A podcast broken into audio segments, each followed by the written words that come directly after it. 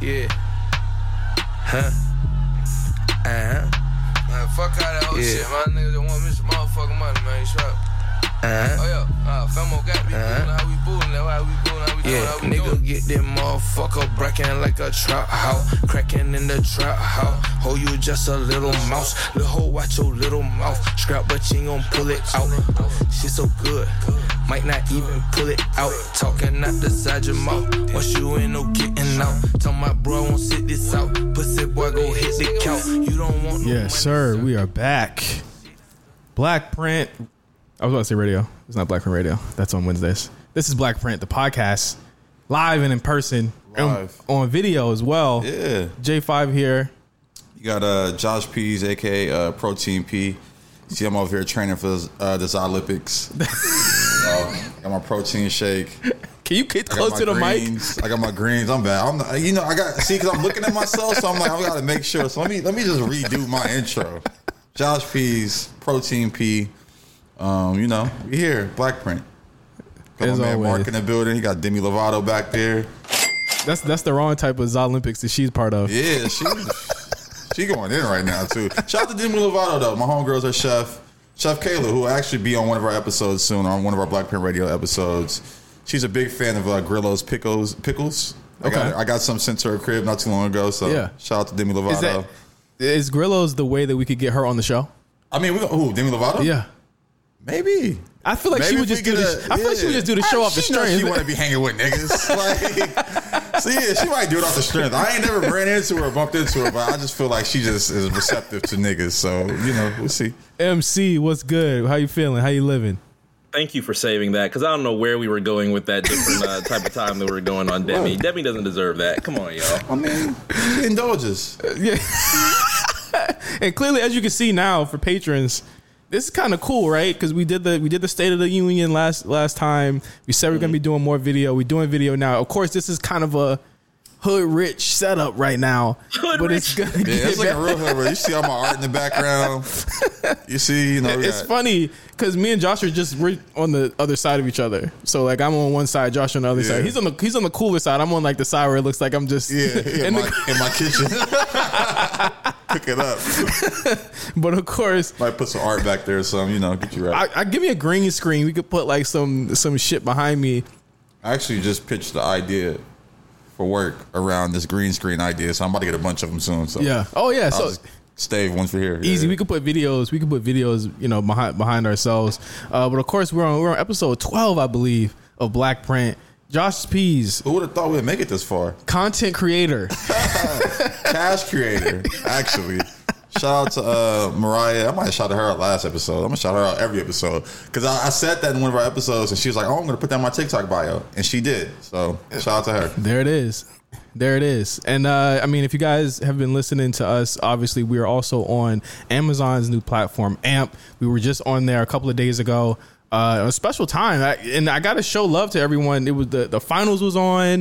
There was a bunch of shit happening on a Friday, and people tapped in with us at 9 p.m. Eastern on a Friday to listen to Black Print Radio. I, got- I gotta. I feel the love. I, feel, I really feel the love from people for Black Print Radio. But shout out to Nikki Cruz for uh, for being on the show, man. She was such a fantastic guest on the episode. Um, we talked about all types of things. You'll be able to hear it at the end of this episode if you're on public. Obviously, Patreon. You guys have had the audio for a while. But uh, what, what are you gonna say, Josh? What do you, Nah, this video is amazing because I seen him drinking this this tea and I thought it was some Jack Daniels. I was like, this nigga's crazy. I was like, Jack to the neck. Nah, I would I would I would have wild out that crazy on on Black Print. At least at least for for celebratory purposes, I think of Jack to the neck when we're celebrating some new things. of Man, course. we gotta get you some bullet or something. Not just the Jack. We gotta elevate it, man. We you know boss niggas big discounts over here, bro. We got yeah, man. We gonna get you some um. we got, some hibiscus. we gotta- Yeah. you gotta- Nah, you- we gonna- Forty two. the Japanese whiskey, I think it's called hibiscus, is fire. We got to get you that. We got to get you right. I'm, I'm you gonna you got to drink what you was drinking in Cafe Lou.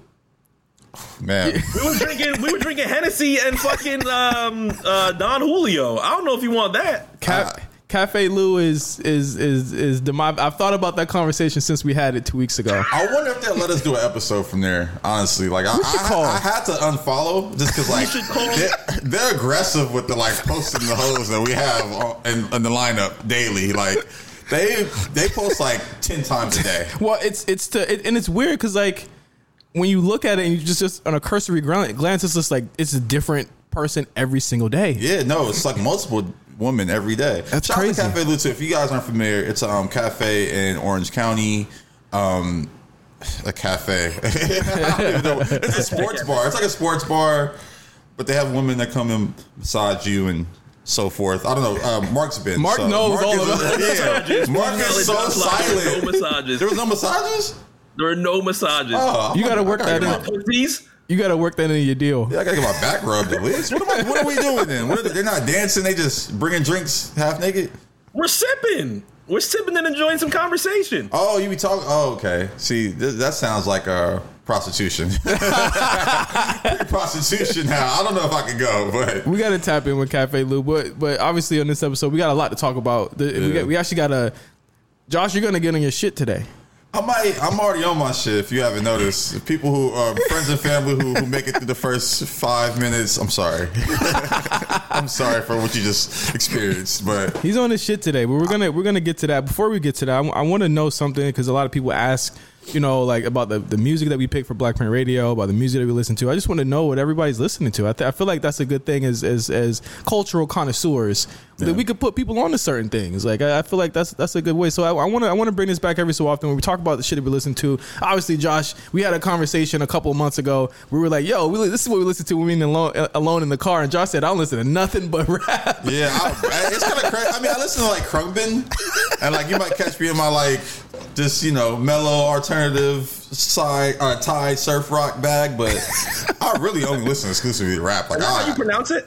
Khruangbin, How do you pronounce that? Khruangbin, I believe it like is. Huang Bin or something like that. Nah, it's, don't it's I have no idea. Khruangbin, but I could be wrong too. It's funny. I saw a tweet. This dude, Sean Brown, creative director, he was like, um, I forgot what the tweet was. It was something about being annoyed by the people, how the way people pronounce it. I'm like, nigga, how do you pronounce it? That's Yeah. a very difficult name. he not helping. But I, I gotta say, this week's been a pretty bittersweet, but bittersweet week. I mean, I'm still reeling from YSL, so I'm listening to Drip season four. Okay. Still, uh, Trouble passed away. RIP to Trouble. We're gonna talk about him in a second. Been listening to Trouble a lot in the past couple of weeks, um, or the past week really. It's been a really bittersweet. I mean, like I'm still, I'm still rocking that future though. Like the future is, has not left the deck. I tell you what, one thing that did leave the motherfucking tape deck. What? That Mr. Morale for sure. Oh, Shout out to Ralphie the plug. That shit, that shit ain't in, that shit ain't in the tape deck no more. I'm sorry. I'm sorry, Kendrick. The Ralphie the Plug review of Kendrick Lamar's album go down in It's gotta be in the list. history. It needs to be like that's up there with just like all you know that should be in Rolling Stone like or wherever wherever people go for their their reviews. It should be there. Pitchfork. Hire Ralphie the Plug, please. hundred percent. I know y'all trying to go to a video, a video vertical soon, like everyone else. y'all the last one to make the turn. How did- hire Ralphie the Plug? How did No Jumper beat y'all to this? Man, This that wasn't even no jumper. That was bootleg Kev. Oh yeah, it was Bootleg Kev. Yeah, shout out to Bootleg Kev. He showed up on No Jumper afterwards. Yeah, yeah. Shout out to Bootleg Kev though, out in Nevada doing his thing.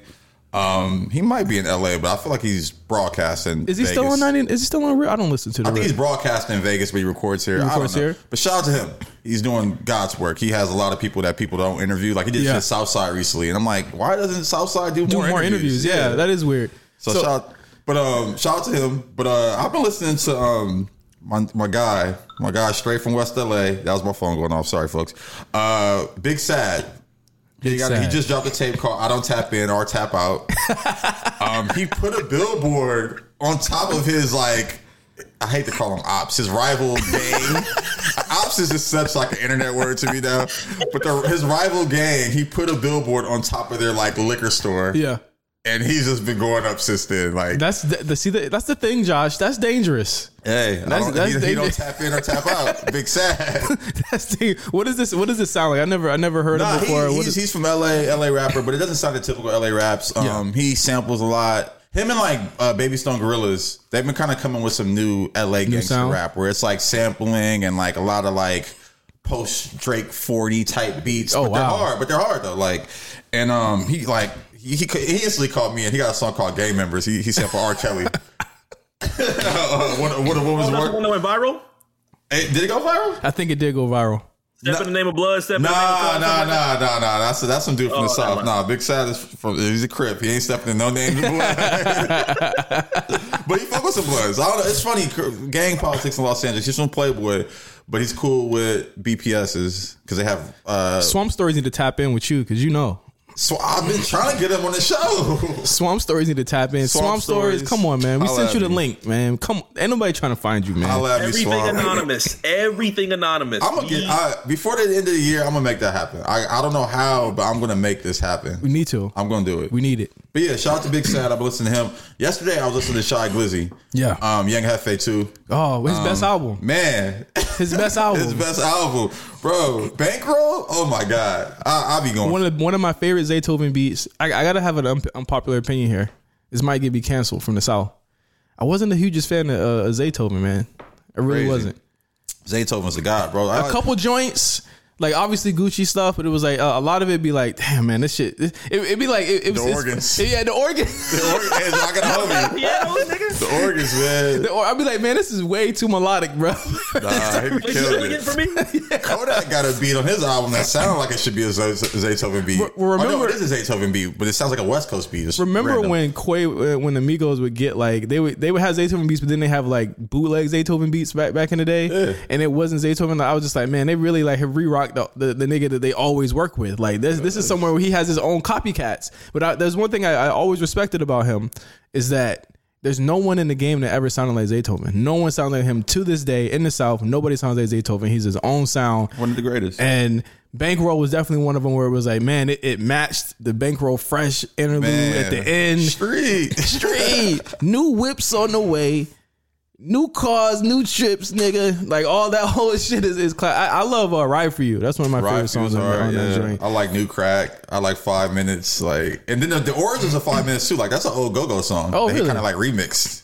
So I remember yeah. I told I was like, that's one of my favorite songs. Like, he was like, yeah, some Go Go shit. I was like, oh damn, I didn't even realize. He popped up a couple of a couple of weeks ago. Him and Wale took some pictures. Looked like they was doing some work together. I hope- yeah, no, that was actually at a festival. Um, that was at Broccoli City Fest. Or Oh, yeah, I. Broccoli- Broccoli Fest, yeah. but he he got a project coming that's fire. He just came out at um one of uh it might have been DC. Yeah, was that a DC show? hmm it was ESTG show. Man, he killed that shit. I'm mad that ESTG's tour isn't coming through LA.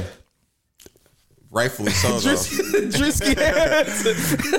Drisky ass. Hey, he, hey, EST got to tap in, man. He might have to tap in. Who Man, knows? it's Vulture Island. If he pop the LA show, chains are getting snapped. Not his, but just whoever. I'll, it's funny. ESTG is such like a hustler rapper that I could just imagine his show. Everybody got chains in the crowd. Yeah, exactly. Everybody in the crowd just got chains and money. I feel like, but but ESTG is on, on another person that has not left the tape deck, so to speak, and, and it's like he's got two of my favorite verses of the year. Cold Gangster verse, one of the best. Like that to me was kind of like. That's your epic star. You just like this is like like when he comes on the video, like pulls the hoodie down and all that shit. That shit to me wa- was fire. And his verse on Chickens, Oh yeah, where, man. where he flipped the same damn time cadence and he said, "Do your ops die?" All the goddamn time. I said, "What a flip!" I'm like, no one would really get that flip, but it was such a great flip that he and he did that with Future, who I can you could tell he gets a lot of his influence from him. Yeah, no, he, he came out the gate on that Yeah, verse. He yeah. said, "You ain't got no sack. You rap about your partner's pack." Like, nigga, like this, that, like I, that's one thing I like about ESTG, and like I, I'm glad that people see the Jeezy comparison because Yeah. like when you listen to his his bars, his lyrics, it's like it's so authentic to what he's talking about. Like, What I loved also was at his Atlanta show, Jeezy came out. He, he came to the show, Okay. and they took a picture together. And I was like, that to me is a like. It's like Yeah. it's the same type of vibe. But one thing that that kind of takes ESTG and, and I want to have like a larger ESTG conversation, but at the end of the year, I want him to put out another project so I can have this conversation. Is that like he is definitely one of the best rappers Oh, yeah. out to me. This motherfucker can rap. best rapper, most authentic. Like he Yeah. is literally like what Jeezy was. When I first heard. Jeezy young when I was younger, I'm like, oh shit, like he really is talking truth. Like he really talking about really trapping. Like Right. not the fake trapper. I got bricks cut like no, it's like no, nigga, this is how it goes. And it's just like, damn, you doing this really well. Like Right. I gotta just commend you for that. Like that's that's a I, talent. I think the only thing missing, like I said, I think I said this in a couple episodes ago. There's that one project. He's got to have that one project that's coming out. And I think the visual. I think the one thing with Jeezy was always visual, The with him. yep. The visuals was there. I think I think ESTG's videos are cool, but it's like Jeezy had the. He was at the BMF parties, zooming off in the Lambo, all that shit. Like it was, it was that was the snowman. Obviously, Yep. like I feel like that's the one thing that's missing so far. It's the branding and the marketing missing Yeah. a little bit, and just the um, just he, he doesn't have he doesn't have hit singles yet. Like Right. Jeezy got to you got to remember Jeezy has singles. Go get her, trap star, every- all every that time. shit was singles. Like even just his shit that was super trapped out. Like uh, Air Force is felt Matic like Yeah. a single. Yeah. and I don't think ESTG has accomplished that just yet. Um, He was. It's early. Um, I hated that one attempt at a single on his one. What was that one? Um, was it the girl song? The it, was. like, it was like man. check that ass. Yeah, I like, was like, ah, that? that? song was not. it. I skipped that song every time, bro. No fucking way. I, I I can't like. But but the thing the thing about G is that like CMG as a whole has kind of transformed into this like. Now I won't say like a real label, but they have actual like heavy hitters on that label. Like they have people that that you could literally put up next to anybody in in in any you know way, shape, or form. It's like, bro, like they keep you know. I know Yo Gotti loves to compare himself to Rockefeller and Jay Z and shit. I'm like, yo, he really got a bunch of street niggas that could really be doing something. They just got the double XL cover and all that shit too. Or was it double XL uh, MC or was it? no, that was Billboard. It was Billboard. They got the Billboard, cover. And shout out to SCG. He was in the all white Issey Miyake. Yeah. You know, because real niggas wear Issey Miyake. Josh P's ESTG. i saw we need to leave the list at. But um But, but but for him to be next to Yo Gotti, I feel I feel like Gotti need to like nudge him in a little bit and be like, hey man, go work with somebody that you normally wouldn't work with. I, Future is the first step. Future's the first step, but I, I think there, there's more to him. So MC, what are you listening to? You listen to a lot of weird ass shit. My shit's all over the place, yo, and I, I will gladly, gladly say that. I have many different moods, many different genres, decades that I jump into. Right now, if I were to look up my top 10, look at my top 10 right now. So, my top 10, if I look at my list, Gunna is for sure, for sure dominating my Apple Music replay right now. But that was just in general, yo. I play a lot of Drip or Drown 2 still. I think Drip or Drown 2 is high and one of Gunna's best projects. Uh, obviously, DS4 was very good. Um, been playing a whole bunch of the other EPs and things like that. So Gunna really dominates it. Uh, what else? Future, Future for the most part dominates it as well. I'm playing a good amount of Tems. Tems is up there. Weeknd has been up there, even though I've kind of, I kind of eased a little bit back into Dawn FM. I kind of went away. I was like, ah, I don't really want to tap in too much with Dawn FM. But I came back, still kind of hitting the same way. Um, playing a decent amount of Juice, even though Juice has been uh, the reports of Juice within the past couple of days been following me off, been throwing me off just a little bit. These uh uh, I guess you could say quotes from his girlfriend and anybody else on the label that says, "Yeah, the label's trying to kill us." That kind of might make me want to step back a bit. this is my thing, like who is his girlfriend? Like, why is she important? Like you, And why I- do you need to kill her? but my thing is, we saw the documentary. Yeah, She, you was his girlfriend throughout. You damn near, you let him die. He was there. He was right next to him the whole time, doing drugs with him, doing all type of weird shit. Why are you important to the story at this point? His label put him his music out and made him who he is, or helped make him who he is. Like I'd rather hear from them than hear from you. I don't want to hear from you. I don't want to hear from his girlfriend. I saw that and I'm like, why is she important? Like, why are we Not at all. her? Like, and then she said the the funniest part about that shit was she said, "Don't show anybody this." I'm like, "You're on Instagram stories. everybody's, everybody's gonna see this." That's why I'm like, why is she important? Like, we gotta stop acknowledging people who are like clearly idiots. Like, we just gotta ignore them. Like, I promise you, if we ignore the idiots of the world, it'll make the world a better place. or they have they or they have like like issues. Like if I feel like there's there's really a lot of issues. I feel like that HBO special, not enough is said about how like odd and awkward I and didn't bad watch it that because was. I'm like, why do I want to watch a great artist die in front of us? No one helped him. Like, he just died in It- front of it's us. very eerie. It's very very eerie. yeah. and then we oh, all make, and then we making money from the documentary. Exactly. like this is crazy. Like, you, you send it to Bill Simmons again. It's like we had this conversation last time. It's like why did Bill Simmons get that and not like I mean, nigga, who Tyler Perry don't want that shit. I'm telling you, bro. We gotta stop acknowledging the idiots, man. We can't like, and sh- situations like that are are idiotic. Yeah. All parties involved. I'm like, what? What do we? What did we accomplish with that documentary? I haven't watched it. I, I refuse to watch it. you should have? I, I, I, it's like almost two hours of, of just someone deteriorating before your eyes, and then it's like a bunch of people who enabled him and allowed this to happen and continue for for years. Yeah, I'm good. and you know it, it, it was very telling that you didn't have any scenes from like with future in it or thug like those were kind of like his like big bros and they're not in it at all And it's crazy because like everyone I know who's met him has been around him. Yeah. They loved him. Like he was just He was such cool. like cool kid who Yeah. like was a, a fan of, of hip hop and music and Yeah. got into it and, and was among his like you know made His peers. of people he was a fan of. Right. And you know, I would have rather that story than the story that was told. It was just Mm-hmm. Well, it, it kind of goes into really like that X documentary too, and I know that a another lot of documentary I won't watch. I won't watch it, and and I think that an, an, uh, we are like really signal boosting kind of the wrong. And I know we like we we you know shoot the shit about like all types of problematic, but like this is like for real like issues. Like this is like for real like what the fuck are we watching here? And then people acting like it's like it's like this. Oh man, you get you really get to see the human side. It's like no motherfucker, we saw the human side. It was shitty. And it's still shitty up there. Like there's nothing The that's gonna side. Yeah, like there's nothing that's gonna I'm gonna see here that's It'd not gonna funny make it. when people like how they pick and choose the human side they want to see. Yeah. nobody want to see the human side of R. Kelly. I- and I'm just going. Fucking every Every time. Hey, I'm just saying, nobody wants to see the human side of, of, of Michael Jackson, of Chris got Brown, of uh, like all got- these but- problematic people. They don't want to see the, hu- talented problematic But- people. but- we see but the human Josh, side of people who aren't even that talented. We saw, but here's the thing, Josh. I knew you was gonna bring up R. Kelly. I know it. I'm, I mad, knew I'm it. mad I brought it up, honestly. I, am mad that I even said the human side. of yeah, he gave it to me.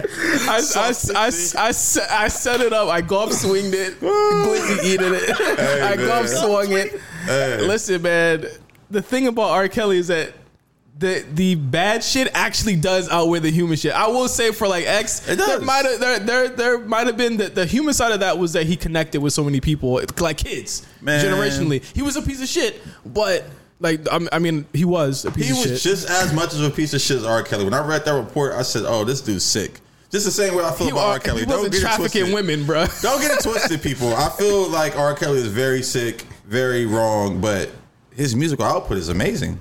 But X is. But my thing with ah man, I You feel like we wanna get we, we Contagious. You disrespect it. contagious. We, I think I feel like we disrespected here. Like we go on somebody that, that's On passed X? away.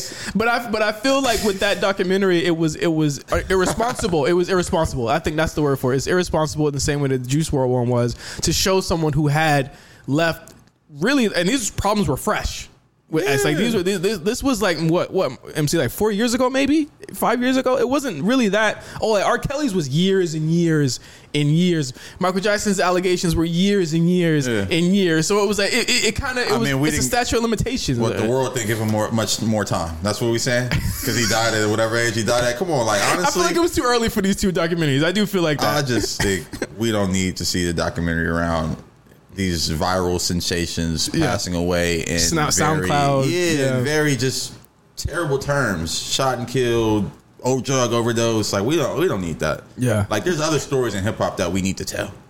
Like we don't, why don't we have the DJ drama and Don Cannon documentary Wow. yet? yeah. That would be Like I'm just uh, the money that was That'd be put into that should have been put into that. Like that's what I'm saying. Like That and hard. that's the type of shit I'm trying to bring to the game. Like Yeah. I just want better quality qu- content amongst hip hop. there's always a documentary that I, I've had the mindset of doing because I don't think anybody will ever do it in our lifetime unless more people speak up about it. I want to talk about RNS. I want to talk about C4. I want to talk about all of the days of group rips and Kazaa and all the. But, that, but know, that, so- that gets difficult though because those are like federal things that I don't want niggas busting down my door and taking down my externals. That's that's the only thing I'm scared of. The thing about that is that's such a niche documentary. It took me four sentences to get what you were talking about. You were like RNS. I'm like, huh? Oh yeah, Like, the group the, rips? the rippers I'm and all like, that. no, like that's so niche. Like if, if we tell that story, we need to That's a tell big story though. We need to tell the story of allhiphop.com. Oh, wow. And Ill Community. Yeah. And SOHH. And how, hey man, I brought this up in our group chat the other day. I, I'll ask who said this line. It was um Rock the boat, rock the boat. That's another Oh yeah, uh, uh, another dead bitch in a rock or and the uh, Rocawear Yeah, coat. Yeah. That was like a, a, a urban legend amongst internet hip hop that people swore Styles real. P said in a freestyle and like no one could provide the audio. well, the thing about the, the thing about that was like there there was a bunch of urban legends, so to speak, Yeah. in hip hop, and it started on all hip hop and SOHH. And during that period of time, that's why I'm like I'm so mad that not enough people preserved these freestyles. Yeah. A lot of these freestyles, all these radio interviews, they have not been preserved from the Jay Z, Nas, Lox, state property beef, and all that shit. And one of the things that came out of it, if people don't know, was that there was a line that someone said on some message board that said, "Rock the boat." There goes another dead bitch in a Rocawear coat after Aaliyah had passed away. And of course, if you don't know even deeper than that, Aaliyah was in a relationship with with Dame Dash at the time when she passed away. So a lot of people were like, "Whoa, we got to hear this this this fucking freestyle." Can't believe Styles P said this. This goes on for a decade. Yeah, to this day. a decade. To this day, someone still believes she, he said that. Styles P had to come out and talk. I cannot remember the interview he came out and said it in, but he had to come out and say, "I never said that. I would never disrespect Aaliyah like that. Why would I say that?" But of course, th- these types of telephone. It, it played out, and the, and I would love to see a documentary on that because it's like, how do what's the what's the what is the the impetus of these internet rumors? We just saw another one a couple of weeks ago. What was that? What was another rumor where like a random account had said something? It happens every fucking day, but Yeah, it's, it's, like, now it's just trolling. They call it trolling now, but back then it was just the Drake niggas lying. shit. Like the Drake's coming out on Friday. Oh yeah, I was like, wait, what? I was like, wait, what? shit crazy. wait, like I was like, wait, what? I, I'm like texting. I'm like, nobody knows about Drake dropping on Friday. It was like, oh, he he he was wearing a scary hour shirt. I'm just like, so these nigga wears a lot of weird shit. That doesn't mean that he's coming out. And, and in and in um, response to the Styles P thing, I don't know if it was an interview, but as far as people asking Styles P what was going on about that line, it was a little bit after story of Adidon. He actually tweeted out, "When they say you went too far, you did good when it comes to lyrical warfare. Family should be and supposed to be off limits, and blah, blah, blah, all that bullshit about pushing Drake." But somebody said, "Weren't you the nigga that uh?" Talked about Aaliyah right after she passed, and he said, "For all who keep saying I made the Aaliyah diss, here you go. Like I said, I've always claimed and never hid from any ignorant shit that I said, and uh, pretty much debunked it in uh, May of 2018." Yeah, that's it was on Twitter. That's crazy. But Yeah, like, that's wild it took that yeah, long. exactly for him to say that, and he never. And the thing is, he could have came out and, and said I didn't say that years before that. This is something that he, we thought that he said in 2001. And it took to 2018 for him to say anything about it. It's wild. You got this little Nas X video in the background. Bro, gonna I've been tripping off that. We're gonna for like talk the about that. last, It's like, yeah, since we started the show, I've been like, Lil Nas X has just been hanging over your shoulder. Let's just go ahead and talk about it. I've never watched this video before either. This is my first time ever seeing. This is the one he's on stripper pole and all that. Yeah. Yeah, that's my first time seeing it. for uh, Satan and shit like that. let's talk about it because I think I feel like this is the It's a good transition. Yeah, let's let's get it off our chests. You know what I'm saying? Uh, a couple days ago, Lil Nas X came out. Uh, not that way, but he came out and said on Twitter. Uh,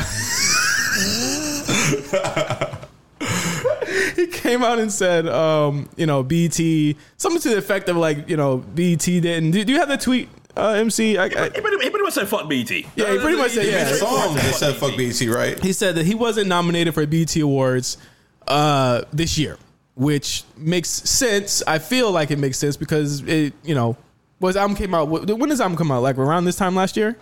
Yeah. So if you That's, wanted- um, that's, that's about so. But the thing, but the thing about BT Awards is funny is that like we don't really know the actual cutoff date like we do like the Ain't Grammys. no Like cut off date. It's the BET award. That's what I'm like. Come on. I, is he, has he been nominated in the past? last year, I think Old Town Road got nominated back in 2017, 2018. I can't 2018. sworn he performed. He performed last year. I can't believe niggas is, is arguing over BET awards. I don't I don't believe it. I cannot believe this shit. Like even even people saying there's not enough women. I'm like, come on, man. This is BET Awards. I Awards. get like, that, but just why But- are we arguing how- over BET awards? What pedestal are we holding the BET Awards to at this point? I don't know, man. Uh, because they it Yearly, to. yearly people go on Twitter and say, fuck the BET Awards, I'm not watching, yada Yeah. yada yada. None of these have any merit. So the the the the actual performances are boring. The award is boring. It's not like how it was in 2003 when Monique hosted and yada yada yada. And now it has when it when it fits people's prerogatives and their stances, everybody wants that be included in the BET Awards. Like But it's 2020. Yo, how many times are we gonna do this? Like the pandemic, uh, be 20, the one in 2020 is that it's given, it's given VMAs. I was like, it's, it's, it's I'm like, I'm like, it's the same, Well, my it's the thing, same I don't shit. I like the BET awards as a moment. Yeah. I like the performances. I, the award means nothing. It's like the, the ASF list. Like, no, the ASF list No, means. that would actually mean the whole lot. Don't do I is a lot. not to say it don't mean anything, but it's like I come up with it in my own head and Yeah, just yeah. put it out. Like Yeah. it ain't like it's like a, a, a well, A this committee. year it will be a committee. Yeah. coming soon, everybody. But um, but yeah, like I don't know, like what, it, like come on, it's the BET awards. Like even when he made the diss song, I'm like, bro, go make a diss song about the CMAs. Did they nominate you? Oh, you yeah. make country music. Why you didn't make a diss about the country music awards? He But did. that's what I'm saying. Like, no, like I hate how people pick and choose to pick on black shit. Yeah. Don't pick on the shit that's like the real establishment, which you need to be kind of rallying against. He Rally pro- against the Oscars or the Grammys. He performed last year. He performed Old Town Road as well. th- which I think the timing is is really odd for him to say this when I, I I'm gonna be real. Like I don't look at Lil Nas X music as like like black music. Like he That's another thing. You don't he make rap- music. You yeah, make country like- music. like he don't he like will rap, and that's the thing. It's like how do we how do we say what is hip hop and what's not? And, and and this is where we got to kind of define it. hip-hop, Everything's hip hop. It is, but it's like it's all within with, with within the uh the parameters of what we're doing. It's like you could say, oh, you can't have writers. That's not hip hop. But hip hop, you know, there's writers all over that shit. But it's like with no Lil Nas X, it's like what are you positioning your music to? It's not to like hip hop heads. Because hip hop heads is not listening to your music. that's why I'm just like, man, I don't get it, man. Like I- what? Are, what are they advertising it to? Old Town Road is not for hip hop heads. Let's just be let's be clear. Like Montero, not for hip hop heads. It's like what? It's not even R and B. It's, it's, it's pop. It's pop music. I wouldn't say it's not black music, but it definitely is pop music. And when he starts talking about, you know, the fact that the BET Awards are not embracing anybody from LGBT, and he said, "Oh, here's a tweet. This is not over no BT award. So now obviously he's throwing the BT awards. Uh, He Drewski hands it. He says, uh, "Yeah, God, I'm Yeah, like, what's all it over? I'm He said- curious. the bigger problem of homophobia in the black community, y'all can sit and pretend about it if you want, but I'm gonna risk it all for us. Somebody responds with a Tyler, uh, Abby, first and foremost. He says Tyler the creator and Frank have been nominated. I don't know. And He says, won. Love Frank and Tyler to death, but can we admit queer men are more respected when they do less feminine things, or am I making that up? First and foremost, I don't know if you're making anything close to blonde. I don't know if you're making anything close to call me when you get lost Or Igor. any form of that. or Igor, nature, no, or, or Igor, Montero. which you which you won awards for, Igor. And, and here's the thing, this is no disrespect to Tyler. Like a lot of hard, tough hip hop niggas would look at the way Tyler dresses and think that's feminine. Man, look at the poses Tyler be doing. Look at Tyler's last IGC post. That's what I'm saying. Look at him with his middle finger out and his hands on his hip. To talk like that's to feminine me, as fuck. to me, I don't look at I don't look at being gay as just kissing niggas, and that's the thing, and that's and that's why I look at what, what Lil Nas X is like. He's like, I'm aggressively gay. I'm kissing niggas. I'm like, okay, cool. Like, I don't really mind that shit, but that to me, that's not that don't make you like gay, nigga. That mean, like, Stop kissing niggas. You know, I want I want everybody to notice that we're in the middle of Pride. yeah. He got an album coming. Is- he, is he promoting singles. He got he just posted a snippet of his Young Boy uh, feature track. Oh, yeah, okay. So it's like, all right, this is a rollout, and Yeah. Cool, man. Roll us out, man. But why he gotta make himself the enemy? I don't. I don't feel like he's the enemy of anyone but ignorant people that don't really mean much to his bottom line anyway. They're not buying his albums. When niggas is cold, that's what they do. Okay. You you don't ah you, you you don't like what I do. Like Yeah. Like Lizzo did this last year. Like Lizzo, you were cold, and then you start saying that it was a body shaming thing and Yeah. like that. But when you came out, you was big and you was They loved it. and people loved it. So Yeah. what's the difference now? The music isn't as good. I just think that it's unfair to posit BT as the as the enemy here. Like, not to say I'm trying to defend them. I'm oh, not. I'm not trying to defend them. I'm not defending BT, but they're, they're not the B, they're not the boogeyman here. They had many gay niggas on the, on the damn stage before BT, bruh. Some that you might not even have known was gay. like they're not, they're not like BT is the one place that I feel like would not probably would not do anything like that. You know what I'm Yeah, I saying? feel like I've seen like I'm pretty sure. Maybe I'm mistaken. I feel like I've seen drag queens on BET programming. Probably have. Like I just I think like that excuse is such a cop. They've Like, had Lil Nas X on yeah, their BET stage. is very LGBT Friendly. LGBT friendly. Yeah, they, like, they are. I, I, I, it- and, and if we're wrong, please let us know if we're wrong. We just we're we're speaking as like straight men saying this. Like looking at it, it's like they let- they gave you country to kiss a nigga on stage last year. You can turn around and say they ain't nominate me, bro. I'm like, bro, they didn't give you mad love since you came out. I like, just, it's a cop out, and I'm I, I'm like, man, like why why BT of all things like it's against- weird. rally against the CMAs. you made country music and you weren't against Billboard. nominated, Rally against Billboard. Didn't win a single thing this year. I think on Billboard. and, and that's where you should be. yeah. What, what are you gonna say, MC? I just think the enemy rollout uh, that that being just like the general rollout right now for artists right now of just having the enemy and saying go at this person to make sure that this single comes out, Yeah. this album comes out. It ends up being the bigger talking point of what we have to talk about this week on the Black Print. But it's like, man, everything, everything is literally a rollout now. Does that not just uh just what's the word that I can look for for this? Does that just not exhaust people? It, everything is to me right now on the internet is like, look at what they did to Saucy Santana, man. what what has he done to anyone? They trying They to kill started, it. pulling, they started pulling up his Beyonce tweets. Yeah, they started pulling his Beyonce tweets. I'm like, bro, you can't. What did he do? He didn't do anything to deserve that shit. He like, you know what he did? He's popping. People, he's getting love, and then they like, yo, we got to knock him down a peg. He's, he's, It's he's way too hot man. right now. Hey, it's, crazy. the way the internet works.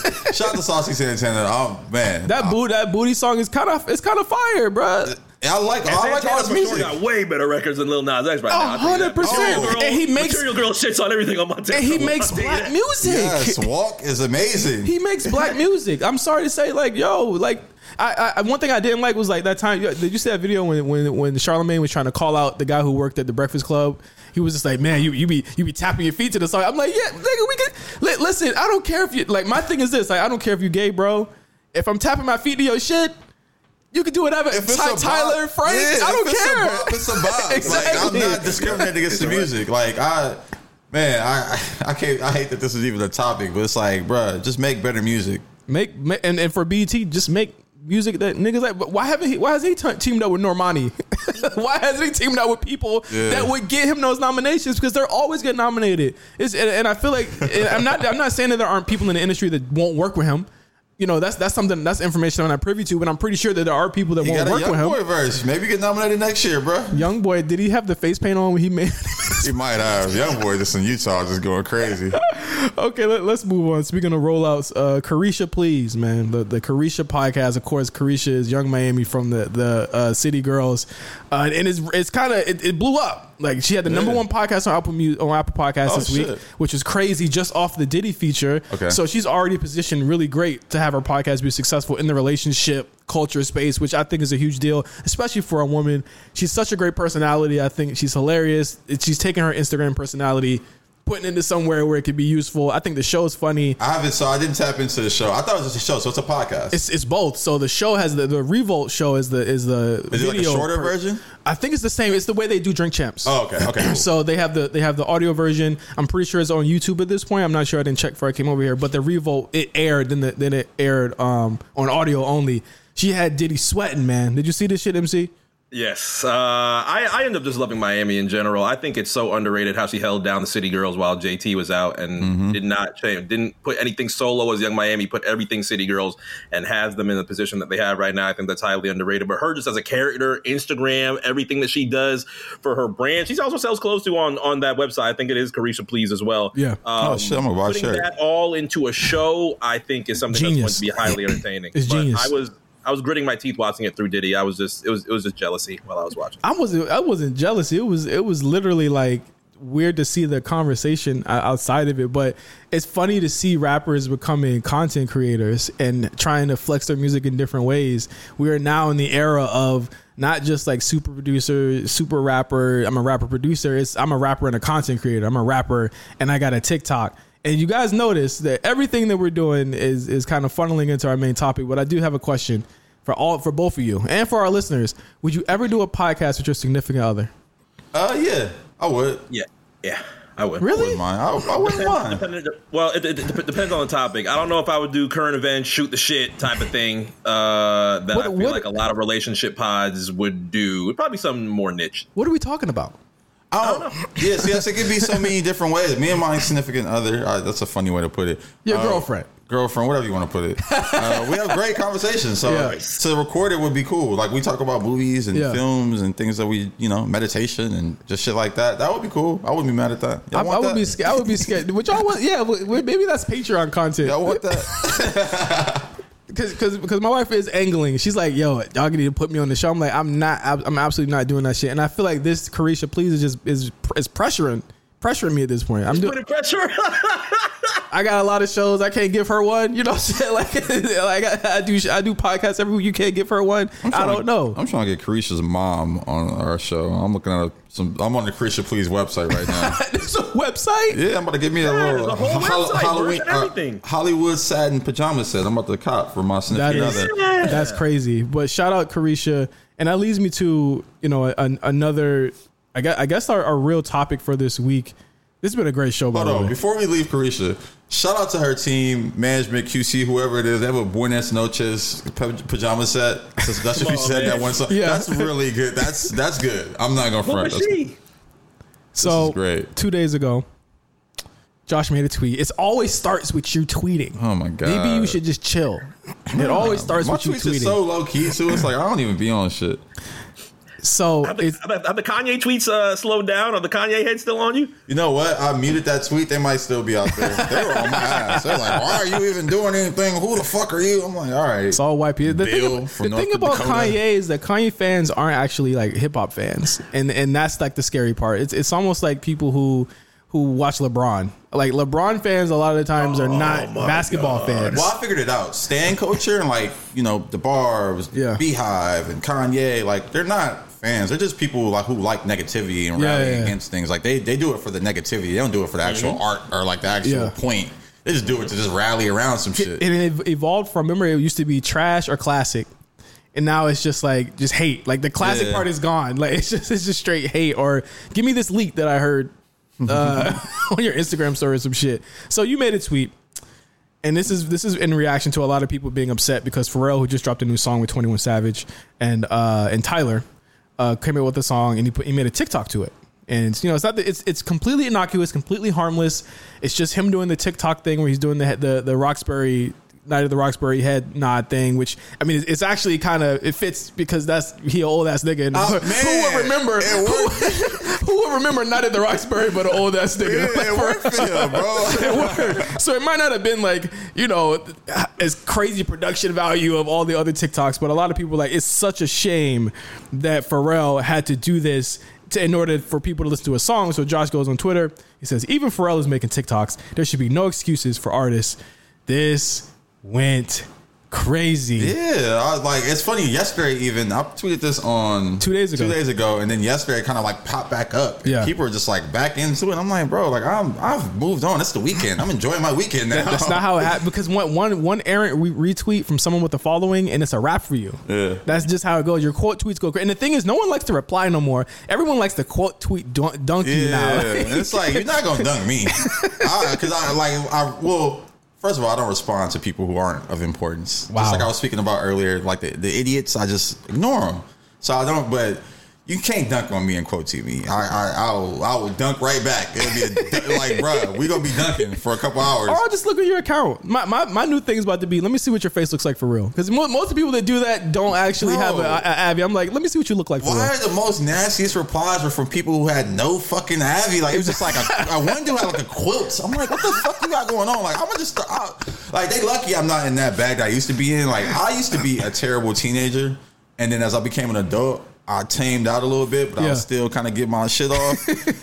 I'm so enlightened now, bro. If I got back to like a couple years ago or when I was just wilding, it could get bad. I was really bad, It's bro. like at the end of the day, it's like what what are you really showing me here? Like what what what is this? So th- everyone got upset. You you had some like actual like real luminaries in the in the space that you know manage artists and you Yeah. manage artists yourself and you work in the music. So th- I'll tell you the, the origin of it. It's, I work in music. I manage artists, and you know, using the platform TikTok has been like pulling teeth. A lot of artists feel like it's oh, you just dance on there, and oh, Mm-hmm. Yeah. it's not cool, and it's not authentic to who I am. But it's like. Was Instagram authentic to who you were? Was Right. MySpace authentic to who- you were? Was Right. Tumblr like no? But you saw it as a tool and you learned to use it.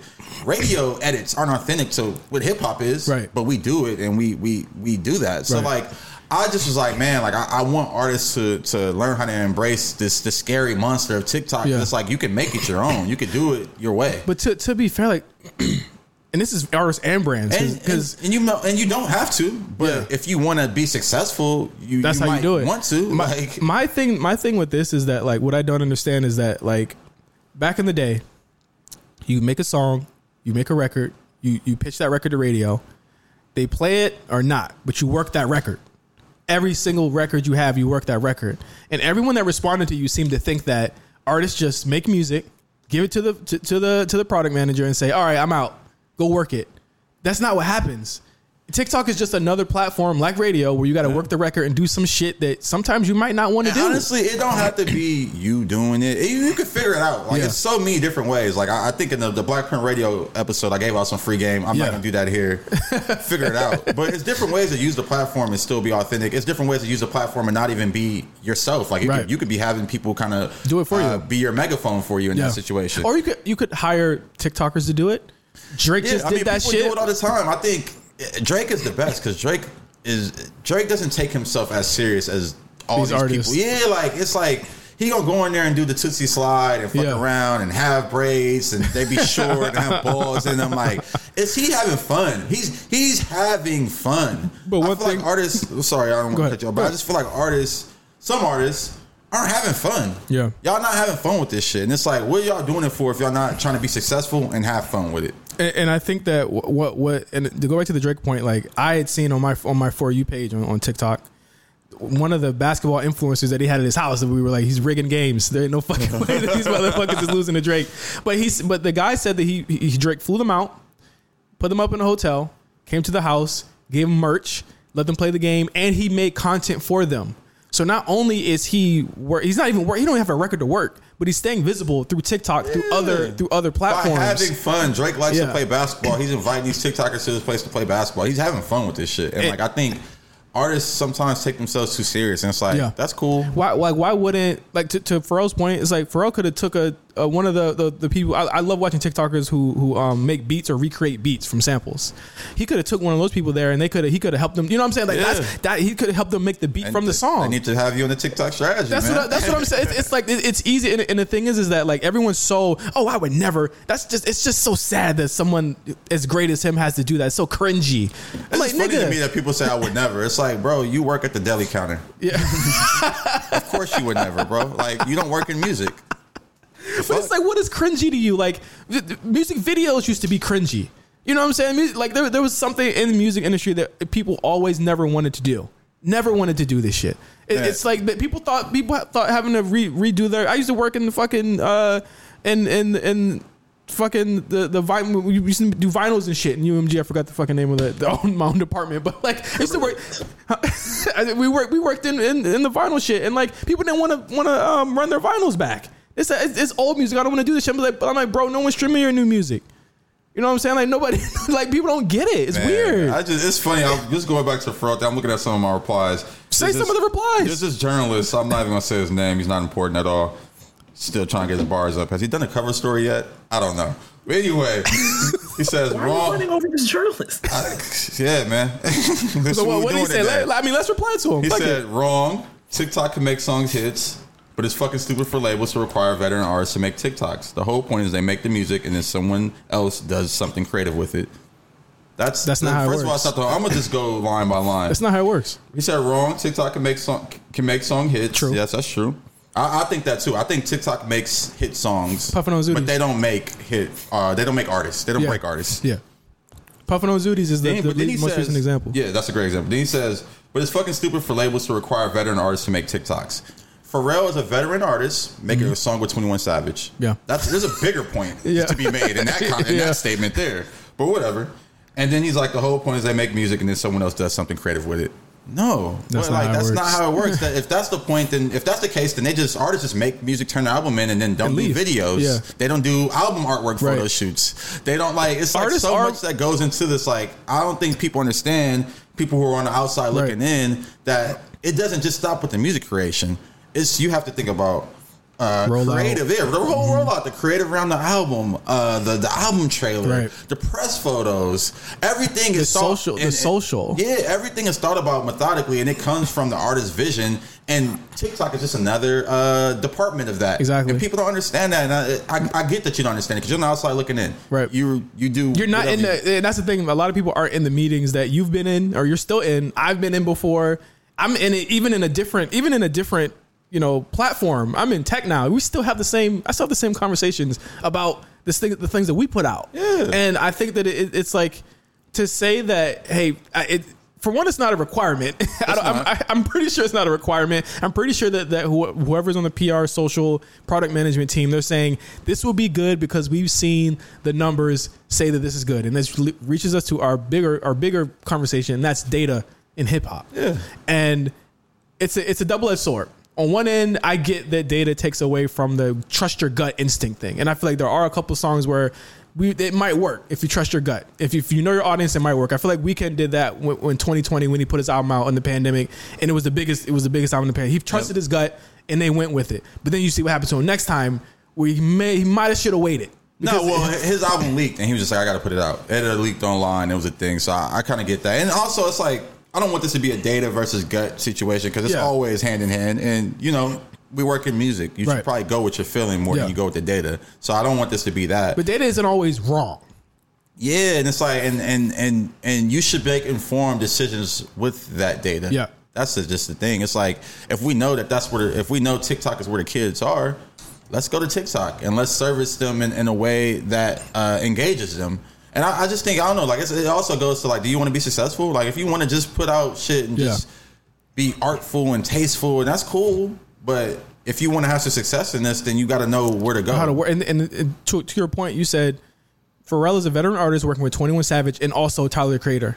Their median age of fans might be 25 or less. It might be it might be less than that. I, th- I feel like Tyler still got he still has the kids for sure. He's Yeah, gonna yeah, have yep. he's gonna have the kids for for a while.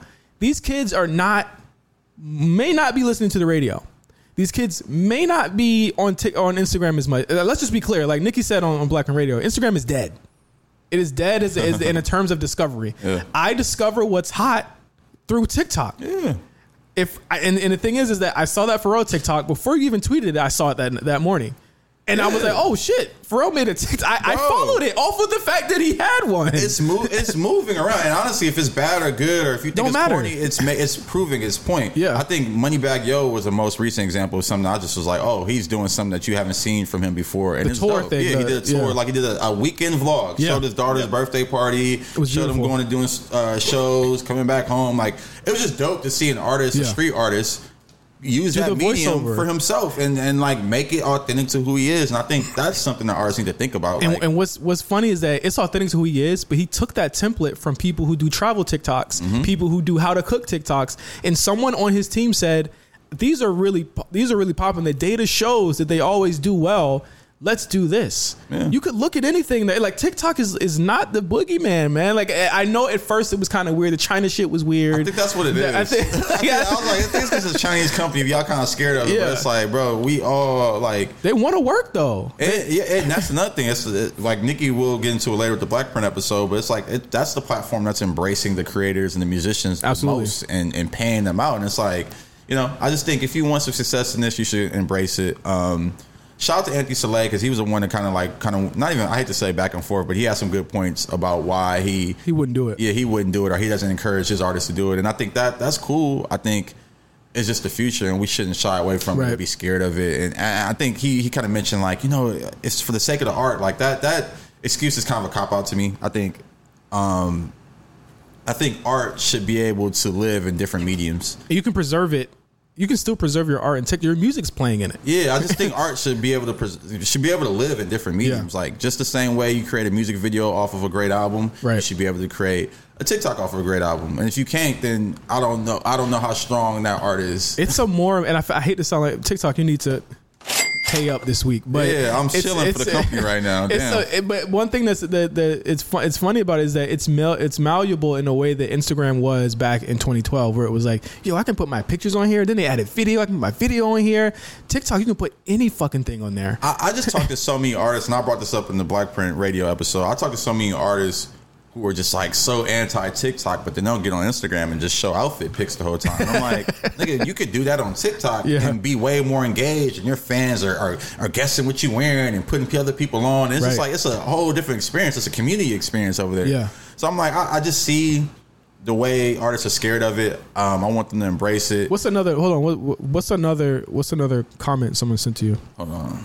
See, man, because there was some actually some positive stuff. Like, let's let's get to some positive. Someone was like, "There's literally no reason to not be utilizing TikTok. Oh, it's corny. Oh no, it's the most powerful tool right now, and Mm-hmm. to not be using it is insane." And, and don't artists like to be first on everything? Yeah, If you want the first, if you want the first Rover truck, I'm talking 1992 here, but if you want the first Bentley truck, then you gotta get you gotta get it first. You gotta go TikTok first. Moneybagg Yo should not be lapping veteran artists, bro. I mean, it should be because it's like you know, it's it's the new generation. I Yeah. think right now in hip hop, this is kind of a little off topic. We are seeing the change in the guard. We're seeing new stars come in. Mm. Yeah. We're seeing old stars phase out, and Moneybagg Yo is a new star. So I think him kind of being the first and the street nigga to use that platform like that was very interesting. It's hard to deny it too. Yeah, hell really yeah. I mean the records are there. Um, here's another like positive one. I hate the idea of a grown person TikTok dancing, but artists have always hated promo. Malls tours, radio, interview, media tours, meet and greets, posting on social media, and now TikTok. You ain't gotta do a super dance just to do something that you're comfortable with. Yeah. and that was my point right there. That's- and I'm about to retweet is. this guy I, I saw this when he tweeted it, but I kind of just was over the topic. But um, shout out to him. Uh, I'm retweeting it right now.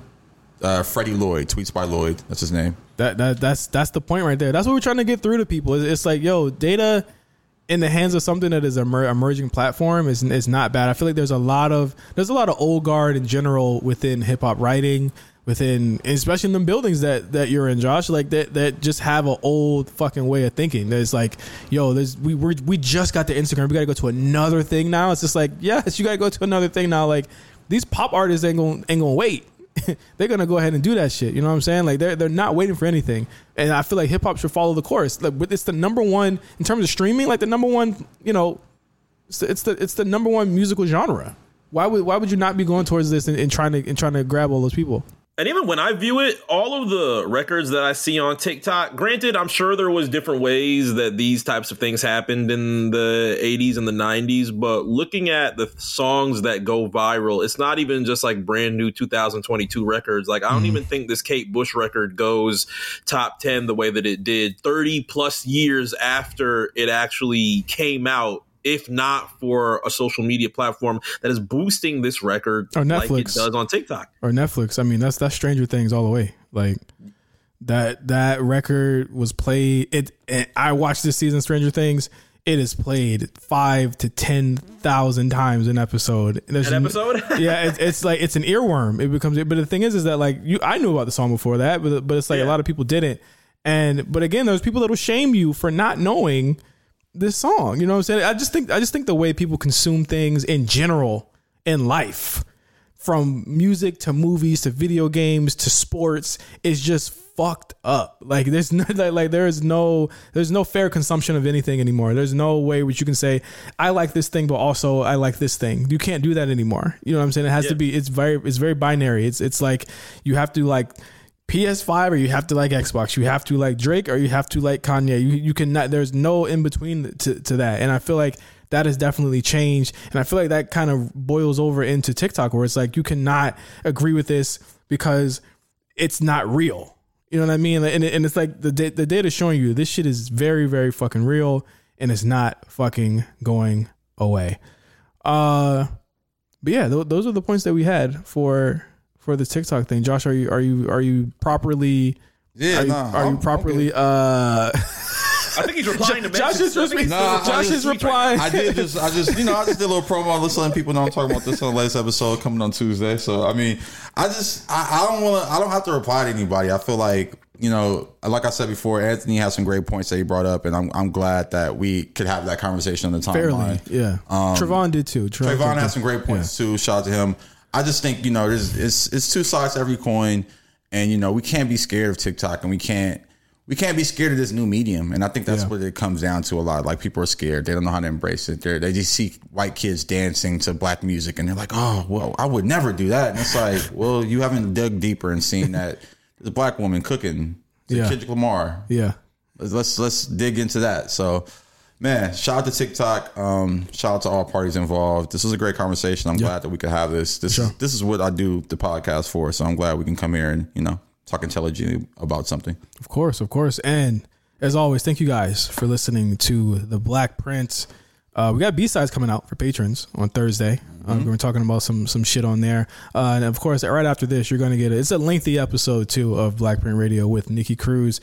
She's talking. We talk about this on there as well. This was the this is Data Week on the Black no, this Print. is I, like this is it's great. I think this is a moment in time we're having Yeah. right now with TikTok, and it's like it's slowly starting to turn. Like TikTok before was like everybody was like, "What the fuck?" Like it's white kids dancing. Like I just seen um basketball player. I'm forgetting his name. Hood nigga, street nigga. All the smoke podcast. What's his oh, name? uh, uh, fuck, My name's Stephen Jackson. Stephen Jackson. Oh, Yeah. I can't. I'm mad. I forgot his name. But I just seen him. Uh, he did it on the wake up. So this nigga was in bed, like wiping coal out his fucking face. Like I just seen the, the TikTok top creators list or the most paid creators on TikTok, and it's all white people, and they're all culture vultures. And he made a great point. Yeah. they are. Like I, I think you know when you look at the dancing craze on TikTok. It's just like it's kind of fucked up how it's not. It's not us. It's not us. Yeah, it's like we are the dancers. What the fuck? We've been doing this all our lives. Now y'all come on here and do these little pantomime shit. That- that's a that's a bigger conversation I think with the with the the unfairness of TikTok creators not being treated equally. But I think you, you change that conversation by participating, Right. Mm-hmm. and flipping it, and, and, and it starts from the top. To be fair, City Girls did that too. Yeah, and to like go a- back to them, they they when they did uh, Twerkulator. Oh, yep. they got all of the creators from TikTok to be in that video to be to do content with them. Like that means something. You know what I'm saying? That meant something to those kids. To, to be fair, Drake did it. You know what I'm saying? You have to integrate your people in order to get that love. So, uh, thank you guys for listening to the Black Print. We uh, patrons, as as always, we'll have an update for patrons this week on Patreon. But join us five dollars down. You get these episodes early, as well as extra episodes like B sides and video and vlogs that we're going to talk about on our Patreon this week. So, uh, Man, so thank you. Um, I, we're putting we're putting Josh to the fire this week about that about that vlog. So definitely check that check out the Oh Patreon. yeah, it's coming. So uh, thank you guys for listening. We'll, we'll see we'll see you guys in two weeks with the Black Print and Black Print Radio is coming in two weeks as well. So see you guys later. Peace.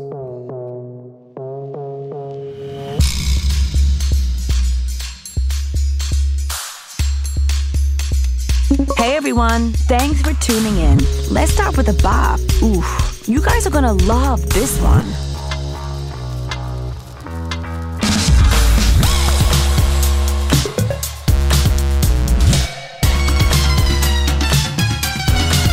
Okay, callers, is the album worth a listen? It's so good. I bet you would love the intro. Let's play it.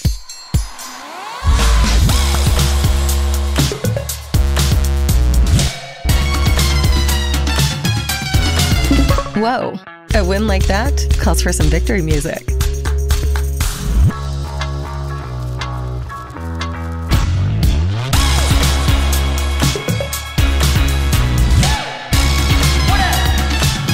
All right, that was weird. that was super weird. But yo, welcome, welcome to Black Print Radio on AMP. I am oh, I'm Justin J Five here. Yo, me and Josh have been on, off the on the other end. Like, yo, we couldn't hear any audio. I just want to remind you guys, this app is still in beta. yeah, it's it's still it's still in beta. We we still good, but of course, thank you guys for joining us for Black Print Radio. It is June tenth, twenty twenty two. I am J five here with Josh Pease. What's the what's the acronym? What's what's the what's the pronoun? All of that today. I don't, let me not say pronoun, but what what's it for today? Um, damn. Oh, I'm cheeseburger P today. I'm gonna let y'all know something, man. I did some shit that's crazy. I had two cheeseburgers on the way. I can't even tell from where, but it's arguably one of the best burgers I've had in Los Angeles. It's in Long Beach. And you talked about it on the last episode of the pod. It's called Crack. Oh, see, I wasn't trying to tell these people. See, he let y'all in. It's You called already crack. said it. It's, okay, it's called crack. It's on a golf course in Long Beach randomly. And um, yeah, man, that shit was fire. Had to. and uh, we we I, I didn't even notice that we did this with the songs in the beginning, but rest in peace, Lil Keed, rest in peace to Trouble. That was just a little tribute from from myself and Josh for you guys on Black Print Radio. We got a really crazy show today, and, and this is this is long overdue. It's very long overdue because you know we get requests sometimes, and I know Josh, you got a request for Yeah, for nah. this. And let, us just be For clear this. that we are we do not discriminate Yeah, whatsoever, no. but as, as it just means a lot that you guys, you know, especially women care about the show so much that they want to hear women on the show, and we, I want to hear women on the show as well. So, of course, our guest for today's Black Print Radio is the iconic, the amazing Nikki Cruz. What's going on? Hi guys. I I'm so honored for that intro, honestly. I love that word. Iconic. Icon- I know you. I know the words to use. You know, I will say this was our most iconic uh, IG flyer for like Yeah. just the just the photo. Yeah. That, that press shot you sent over was very iconic. It was professional. Yeah, no, yeah, that was great. So yeah, you made us look good. Uh, that wasn't even a press shot, but you know what? It is what it is. We've had so many requests to have women on the show, and whenever we had these requests, you were one of the first people I thought of, just because like I've seen your career from like I feel like the beginning, maybe. Yeah. And like it's just crazy to see just the Yeah. transitions you've made, and like they're very much in the world that I live in. Um, streetwear, not even streetwear, but Yeah. just fashion and, and hip hop and music. So I'm glad you're here. We're gonna get into your story. Um, J Five, you want to? But I mean, wait, wait a minute. Look, I, I want to know, like, Nikki, how'd you find the show? Like, was it Josh just to- posting about it? Like, yeah, my, my over promoting. I'm was- shameless. No, it was Josh. Josh and I have been friends for I think like six years now, but we kind of like keep in touch with each other. And I saw he was doing it, and I was like, "Yo, what is good with the tacos on the show? Like, you haven't had any girls on here. Like, what is happening?" Did you call it tacos? Yeah, she did. And, Yeah. and just now in oversex. This is who I am. But you know, I'm glad. I'm glad to be the second one, right?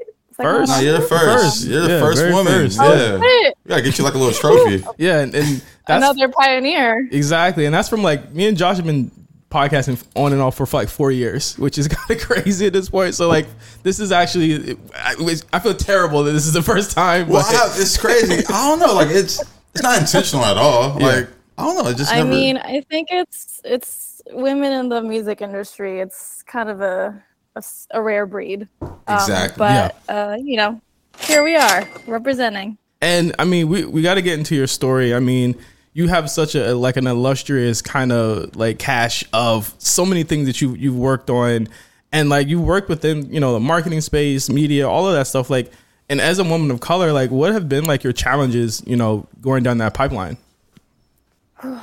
I know we can spend probably a whole hour on that. I think my Marvel origin story begins in New York uh, when I Uh-oh. worked at a PR agency right out of college.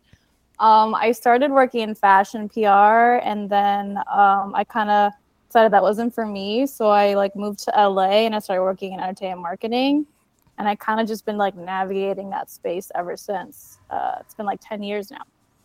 But yeah, um, that's kind of like a long story short. I think you know, when you work in corporate settings, I've worked at like really big brands and I worked at startups, but like the beginning of my career was mostly in like corporate America, like Mhm. very large companies. And I would say being a person of color and like, you know, microaggressions, like just cultural things that just feel wrong. It's kind of like you're always walking on eggshells in a way. Mhm.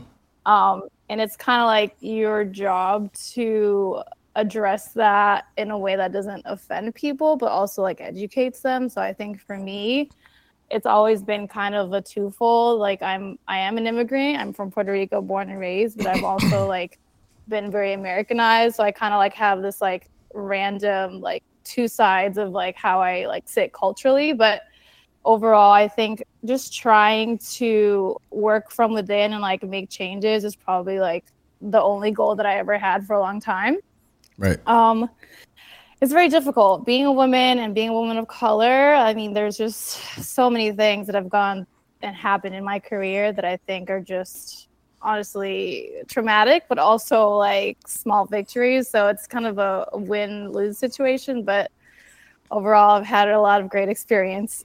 right no i mean and, and i feel you on that like I, I i've known so many women of color within the corporate space josh has known so many my wife she's in she's in that space right now. She has issues with that. It's like a lot of things are kind of weaponized against you guys. You know what i'm saying? So it's like it, it's very Yeah, tough to kind of get that foothold because you have you already start off with like a bunch of strikes against you.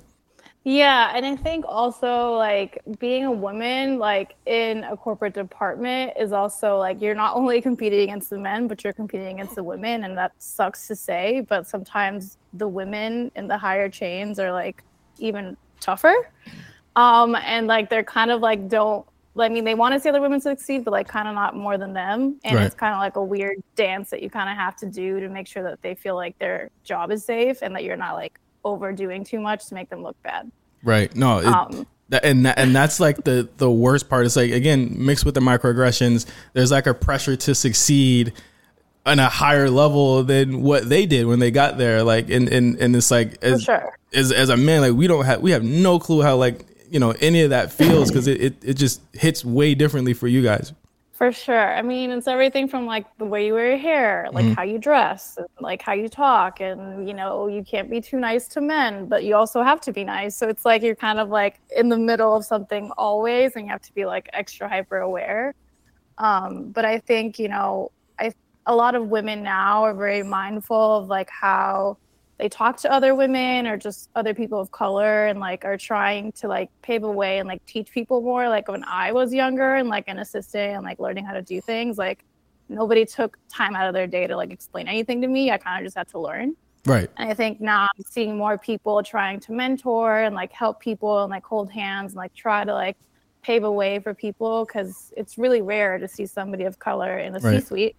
But like if you do find somebody, like definitely hold on to them and like try to make a connection because it's it's very rare to No. have access to something like that. like women have to teach more more people than than anyone thinks. You know what I mean? Like like it, it- it's kind of ins- it's kind of insane, right? So it's like you know, have you noticed, uh, especially like since like 2020, like there's just been a, a just a change of, of how people of color kind of operate in the workplace. Like, and I I can't speak on this. Like, can you speak to just like you know, from you've worked with artists to athletes and stuff like that. Like, is there has there been a change in the way people have approached women in the in, you know in in the corporate space or the marketing space, or has it been kind of like a very slow evolution?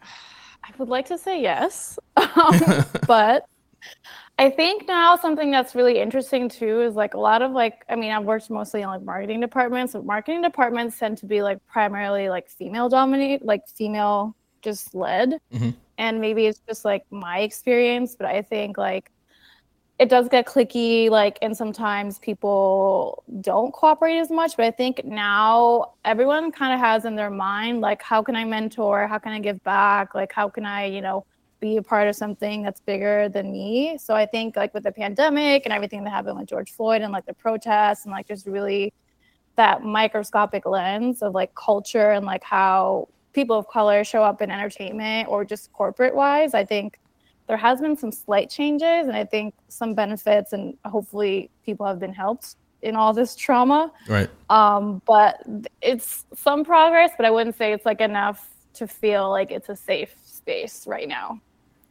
Yeah, no, that's a great point. No, I think even just working in that space myself, I feel like there's definitely been some work done, but there's so Yeah. much work to be done, and it, it might have caused some problems. I feel like George Floyd kind of, uh, I mean, it definitely heightened just you know the Awareness. the issues, yeah, the awareness. But I definitely think it kind of like it gave people a reason to to donate and be there, and like that follow through isn't always there, and now it's another problem added to Yeah. the many more problems that were there. So yeah And, we and also have had a lot of people kind of like use i hate to say this but like white fragility as a Mm-hmm. reason to like not do the work like oh i'm white i can't like you know say or do anything it's like that's not really the answer um don't just like put your hands up and say like i can't do anything it's like let's try to like educate you to feel like you can actually be confident in this space but i've experienced a lot of people kind of like putting their hands up be like oh i'm white i can't do anything yeah. and that's really not the answer but uh you know baby steps no, no, I mean, definite baby steps, but it's also it also sucks because it's like with that awareness comes a, a need to to to your point, like the white fragility. It's like just teach us, teach me, teach me how to. I'm like I can't teach you how to fucking act. No, you know it's funny with the teaching thing. I'm, I'm glad you brought that up earlier in your response, Nikki. Um, just educating and like for me, I like to educate through the work. Like the work Right. I kind of Yeah. do has just a. I mean, it's always gonna be steeped in culture, but I always try to have a very black POV and and like not even very black. I hate to say very black, but just very cultured and aware of just what's going on.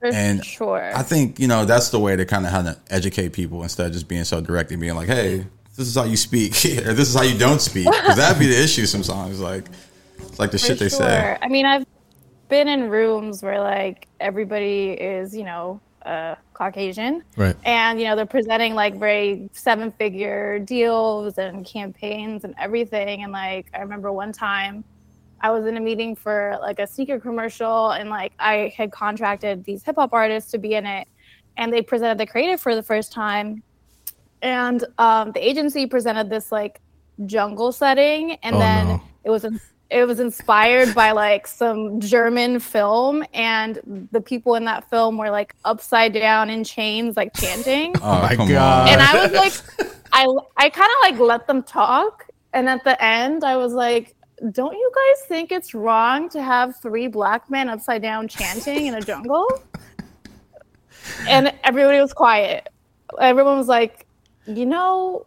We're gonna take this to legal and we'll be right back. And I was like, okay. But that's the funny part is that like I almost feel bad because they don't. It's like they don't know. They don't know. Yeah, they don't know. They, I they- know they're trying to be like artistic and everything. And I was like, okay, well, at least like I'm here because I'm the one who's gonna have to tell these hip hop artists to do that because like I don't have a say in the creative campaign, but like I have a say in like how I communicate for the brand to artists. Right.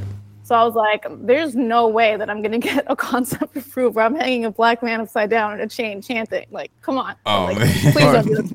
or like hanging a black man period that, that's the thing it's just like like so many so Yeah. many agencies and companies are just like really gotten off on having our image and like the our image Yeah. is like the number one thing it's it's chief among all images where it's like you get white kids to love it you get black kids to love it it's like we just look fucking cool but it's like we don't look cool hanging upside down chanting shit like we're donkey kong bro like that's just not gonna happen Yeah, I mean, what I have seen more recently, it's a lot of like creatives and artists of color, like, and just talent that I've worked with, like, kind of like demanding as part of their contracts that we work with like black production agencies and like black photographers and like Yep. literally black production crews. Um, and I love to see that. Like, if you put that in your contract, like, you ensure that, like, you know, the right people are getting the jobs and like really in these environments to thrive and like learn. Um, so I definitely urge any type of artist or creative that's working on something and they have like leverage to like kind of make that an ask to ask people to use your preferred agencies or creatives or photographers and whatnot because if you have the leverage, definitely use it. Absolutely, that's a real B and D right there. That's a real B and D.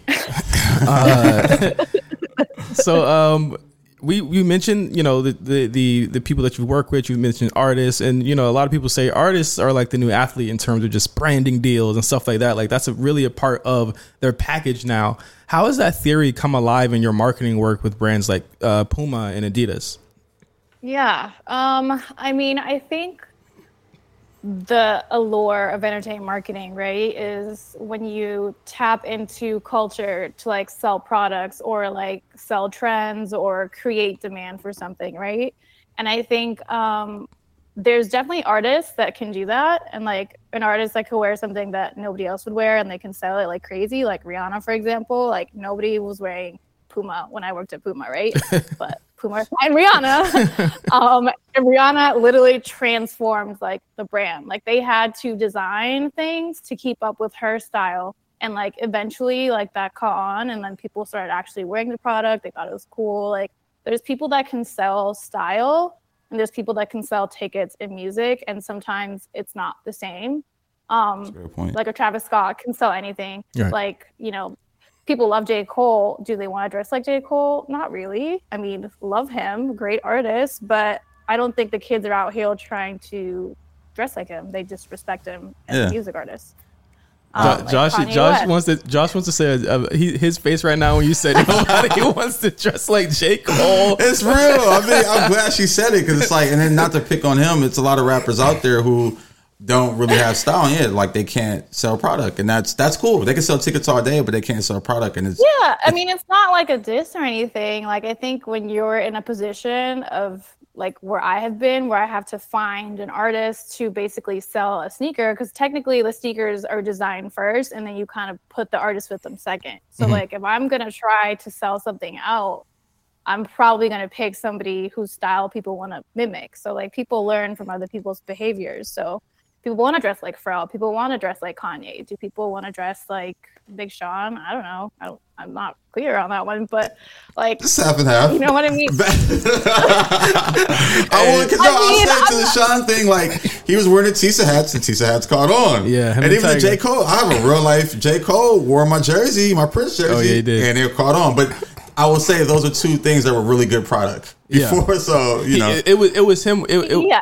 It was him wearing the product. It wasn't him like enhancing the product. yeah, that's a great point. That's a great point. Yes, yes. Like, there's people that can sell trends, and there's people that can sell, you know, things. Like, it's just like you have to think about it in a way that music is like the messenger, but like you're really selling like a trend or a product, right? So, how people consume behaviors is very different. Some people like to literally replicate other people's style and some people like to do their own thing so you kind of have to like put a little bit of a psychological hat and like try to understand like who your consumer is who the right person is to actually get that message or trend out and then you kind of work from there Um, but that's kind of like how I've approached like artists and marketing just this space.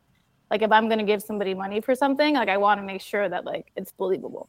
Right. And, and and that's chief among everything is like the most important part. It's like, you know, the the athlete to artist uh comparison is is right there. It's like it has to be authentic more than anything. Like has there ever been anything brought to you that's just been like other than the hanging upside down? I'm talking like like in terms of just like like branding like that you just totally been like, "Ah, it doesn't work." And and how do you usually like tweak that, you know, creatively? Um, I mean, there's been so many. It's hard to point out. And you were one. you were real just now with, with, with all that stuff. I'm pretty sure you had you found I feel something. like the uh, hang upside down one I will probably never forget because I was just thinking about a Kendall Jenner Pepsi moment, and I'm Yeah. like, dude, like that's like the worst thing that you can do as a brand, right? And like you would not want to be in that room that approved that concept, and then you got flamed on the internet the day after, like for approving that. Um, so I think like realistically, it's just kind of a twofold. You kind of have to tiptoe around creative egos and be like, hey, um, this artist kind artist kind of felt that this was better creative direction. It feels like more their style. Most creative projects with artists or athletes are mutually approved, so like they have to approve a creative concept if they're going to be in it. Um, thankfully, uh, so most people can give you a sense of like, okay, I don't like this. Like, let's go back to the drawing board, or I'm okay with this, but let's tweak a couple of things. But like that one instance, it was just like I don't- I'm not even gonna tell anybody about this. Like y'all need to change this right now because I'm not bringing that back to a talent at all.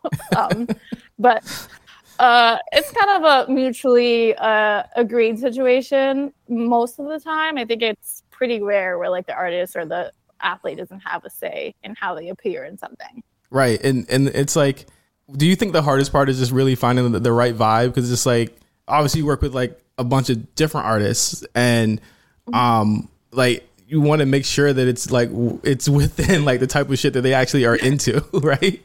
Yeah. Um I think now and like I think this is probably a, a big reason why people would like to work with me cuz I kind of like try to have a conversation beforehand and I'll say like hey like do you have any directors you want to work with? Do you have any photographers you want to work with? Do you have any ideas?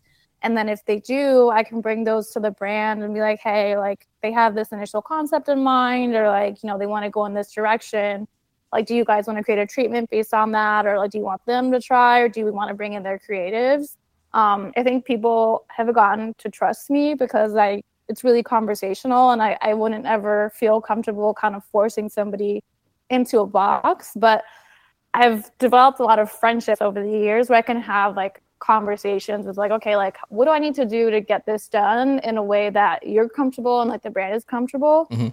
um, so it's really about communication honestly but uh, very rarely have I been in situations where people are like, I don't want to do this. Like, this is not for me and it's not workable or fixable. But it does happen. I have seen bad things uh, get approved. But uh, luckily, uh, nothing I've worked on. But um, I have seen other things come out where I'm like, ooh, who approved that? Um, but yeah, you know, it's just kind of like a case by case situation for sure. Right. Right, no, that makes total sense. Um, it's funny. I, I I was thinking about that like intersection of like artists becoming creative creatives and like. Have you seen a lot more of that with just brands you're working with, where they're kind of like leaning on the artists for creative instead of like coming to them with like prepackaged things? Oh, 100%. Um, I think like when I worked at Adidas, like towards the tail end, I had signed Donald Glover onto like his partnership. And Donald is just first and foremost a creative, right? Like that's what he does best. Um, and it was basically like they were like, "What do you want to do?" And he was like, "Well, this is what I want to do." And they were like, "Okay, here's the money. Go do it." um, so that was great. Yeah, I um, remember that. but that was dope. I remember he did the um they airdropped the the pairs to people at Coachella. Yeah, he airdropped people sneakers. Um, he built that whole movie theater at Coachella when he headlined, and he uh, streamed Guava Island. Out Amazon, I think that was an Amazon movie. It was. Um, and um, like he really kind of made that his own. I think that was really a creative partnership. Whereas like nobody's really trying to dress like Donald, but they are interested in what Donald has to say as an artist or as a creative in like the entertainment space. Um, so they kind of let him have that. and that was really cool to see. Um, but other people like more on the hip hop side, like they kind of tend to want to be shown ideas. Mm-hmm. Um, more of the bigger artists present their own, but a lot of like the emerging artists, they're not quite sure who they are as artists yet, or like they're still trying to figure out their creative direction, or they don't really know. So a lot of those people like to be shown concepts based on like what the brand feels is a fit and then you kind of work from there and work together to make it make sense for them. Right. That's interesting. Yeah, I, I, would always assume the younger artists would be like, "Oh, I want to design my own shoe."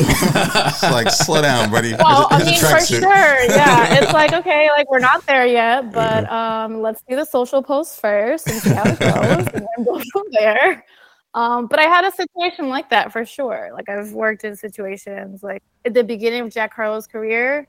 Um, he always knew he liked New Balance, and I helped them connect together and they did something small and like look at him now. Yeah. It's like his own KFC meal. Came, literally, literally. I will not be Took eating that. I will not be eating that meal. But uh, wait, this is this is great. we got to take a really quick, a really quick music break so we can so we can uh, you know play some music and we'll be right back with Nikki Cruz. We're gonna talk more about just the life and times of this iconic person we got on this show right here. TikTok superstar. TikTok superstar. And we're gonna talk all about that. About all that. we're gonna talk all about that after the break on Black Print Radio. Be right back.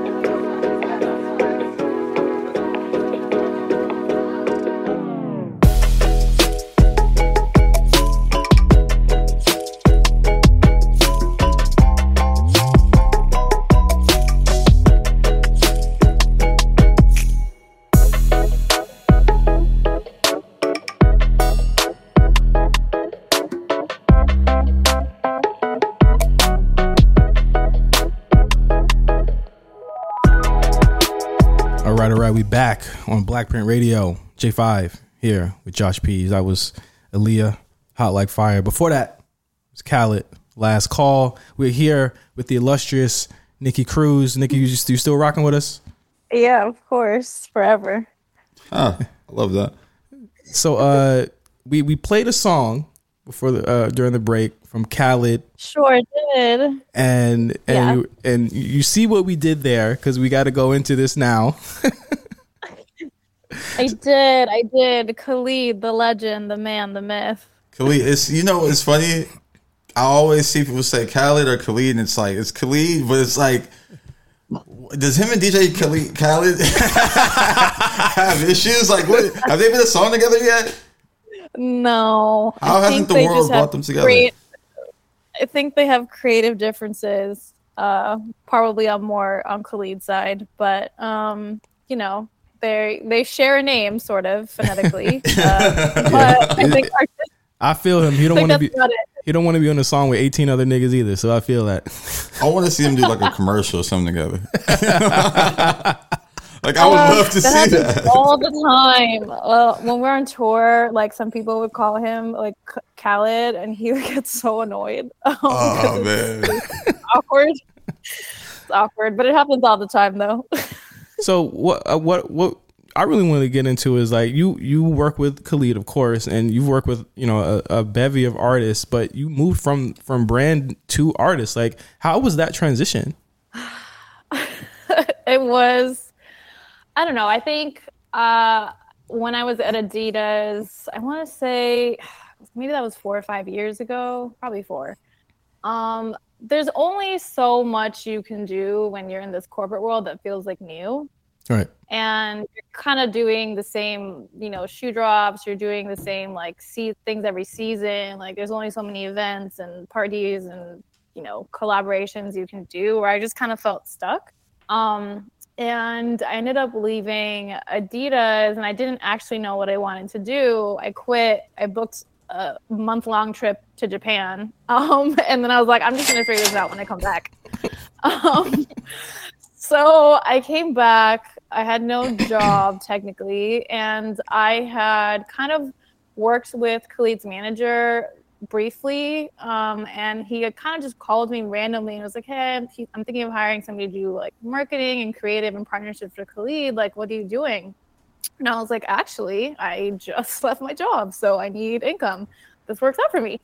Um, so I kind of just, it was kind of just a timing thing, really. But it's very different being on the artist side. I think because I had that brand experience, I knew exactly what to do, what to look for. So like now the brands became my client, All right. and I really am specially trained to cater to them because I understand their lingo and I understand the timelines and the cadence and like what they need. So I can really talk to them in a way that they understand and like appreciate.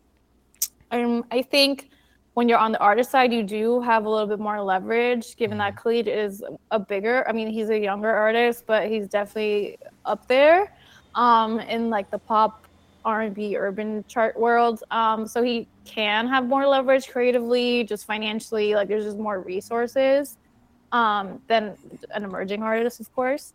Um, but I was able to kind of jump right in and understand exactly what needed to be done um, on the brand and marketing side and just like really step in and like build that business. Um, because now the brands are my client and like I know how to talk to them. I know how to get money out of them. Um, so I know exactly I know exactly what to say or do. Um, like I was negotiating the deals for the brands, like now I'm negotiating for the artists. So I know exactly where those budgets are and I know what to ask for and like where to find it. Yep. Right. Um, and not a lot of people have that double fold experience. Um, so I think it really helped him grow his business on the brand side for sure.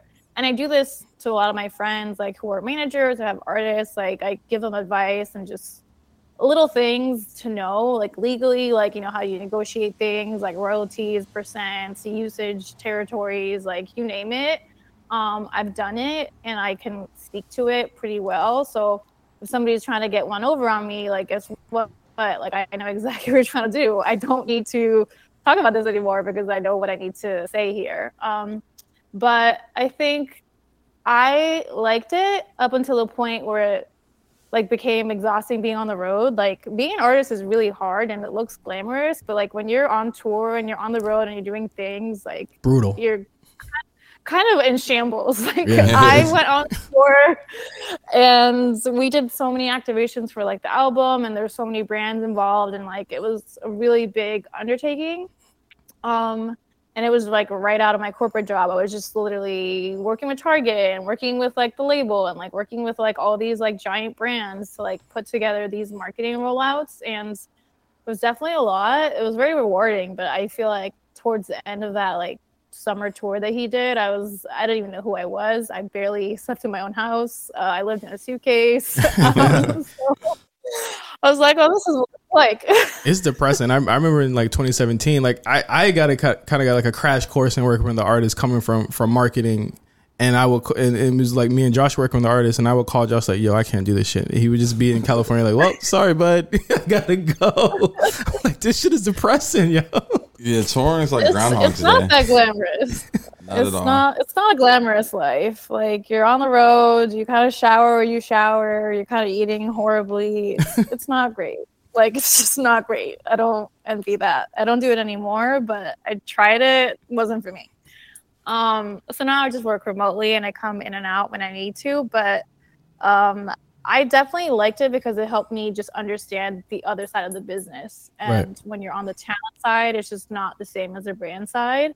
Um, and because I knew what the brand side was like, I could take that experience and like really just reverse it and like apply it to like the clients and like all the brands that I was managing. Right. And and what what's really like what I find most most interesting is that like branding, marketing, and then artist management and, and stuff like that, they use the same language, like you said, but it's also like it's very um it's almost like customer service. You know what I'm saying? Like you, you have to like you have to 100%. please you have to please someone, right? And, and it's like so it's like those languages actually intersect really well. Yeah. No, I mean, I think I don't say that I'm really in the music business because, like, at the end of the day, I don't actually touch the music. Like, that's the artist. I'm really in the people business. Like, I work with people and, like, I try to understand them and anticipate their needs. And I think a skill that I learned really early on in my career was really anticipating people's needs and, like, trying to figure out how I'm going to get something done because we're all at the end of the day problem solvers and like the more creative you can be to solve a problem the more valuable you are and like creativity is not just about art and like design and things like that. Like there's creativity in like decision making and like strategically Absolutely. planning something. Like there's just so many ways that you can apply you know creative thinking to what you're doing every day. And like i can creatively negotiate a deal to like get it to where i want it to be or like i can creatively like manage all these external partners like so they can work together to my advantage. Um, there's a lot of ways that you can apply things to like your everyday life where it's better to have people skills than i guess art skills or creative skills. But um, i think i just kind of try to mend both of those worlds and do the best i can. And so far it's still gone pretty well for me. Um, but, No, you see it. uh, that was such a great point because you see it in, in music a lot. You see it with artists like a DJ Khaled is a great people person, and he's able to get in rooms and be with you know Travis Scott or Stevie Wonder and still kind of be a light in the room. So yeah, definitely having those people skills is something that like is kind of almost more important, but just as important as you know the creativity and other stuff. Uh, what we're gonna do? Early adapters here, people. I know. Stick with us. uh, what we're gonna do is we should just go to another break. I'm gonna find another song. Yeah, we're gonna go to a music break. We're gonna bring Nikki back in. and we'll be right back on on Black Print Radio.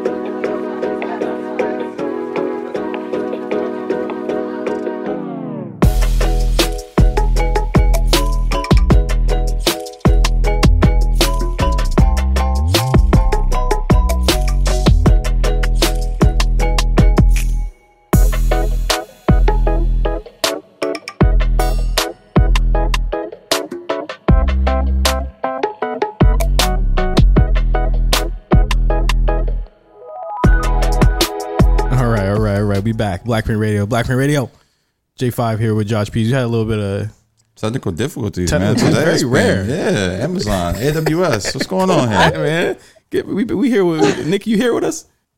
I am here. I really enjoyed that song. I was vibing out. Yeah, that was my pick. That was Bad Bunny. For real. I, I fuck with the album. I- I, I listen was- to it. Andrea, it's a very good name. I like that name. when when I when I saw when I saw the song we hear today. I said, "Oh yeah, Josh is in his bag. I do it for y'all. Josh is in his bag." Well, I mean, y'all know I'm from Puerto Rico. You can't go wrong with that one. Exactly. How, how do you feel about this album? A lot of people saying album of the year, saying this is his best album. What, what do you think? I mean, I think that it's a great body of work, and I think he tries to change every album how he sounds and just himself. And I think he did a good job of conveying who he is now as a person, as opposed to who he was like two years ago with his last album. Um, I think he did it great. Yeah, I, I um, my wife loves Bad Bunny, of course, as all women do. But I I listen to his songs on YouTube with the captions on. This this nigga be saying some wild shit, and that's one thing that's Oh, never yeah. changed. No, but that's just reggaeton in general. I remember being in fifth grade and singing some crazy shit and thinking about it now when I listen to the songs, is like, wow, why was I singing this in the school bathroom? um, that was really inappropriate. Um, but it's just always been kind of a very raunchy genre. But uh, I think he brought it to mainstream. But I mean, that shit's been going on for years, decades. Yeah, I- I'm just not getting tapped in. I was like, what the fuck? What, like the new song, like like the the new video he's got. Like Oh, yeah. that Oh, shit, yeah, yeah. that shit is crazy. I'm like, bro, they they're not even bleeping on this shit. It's supposed they don't even know what's saying it. they just letting it rock. Yeah. Okay.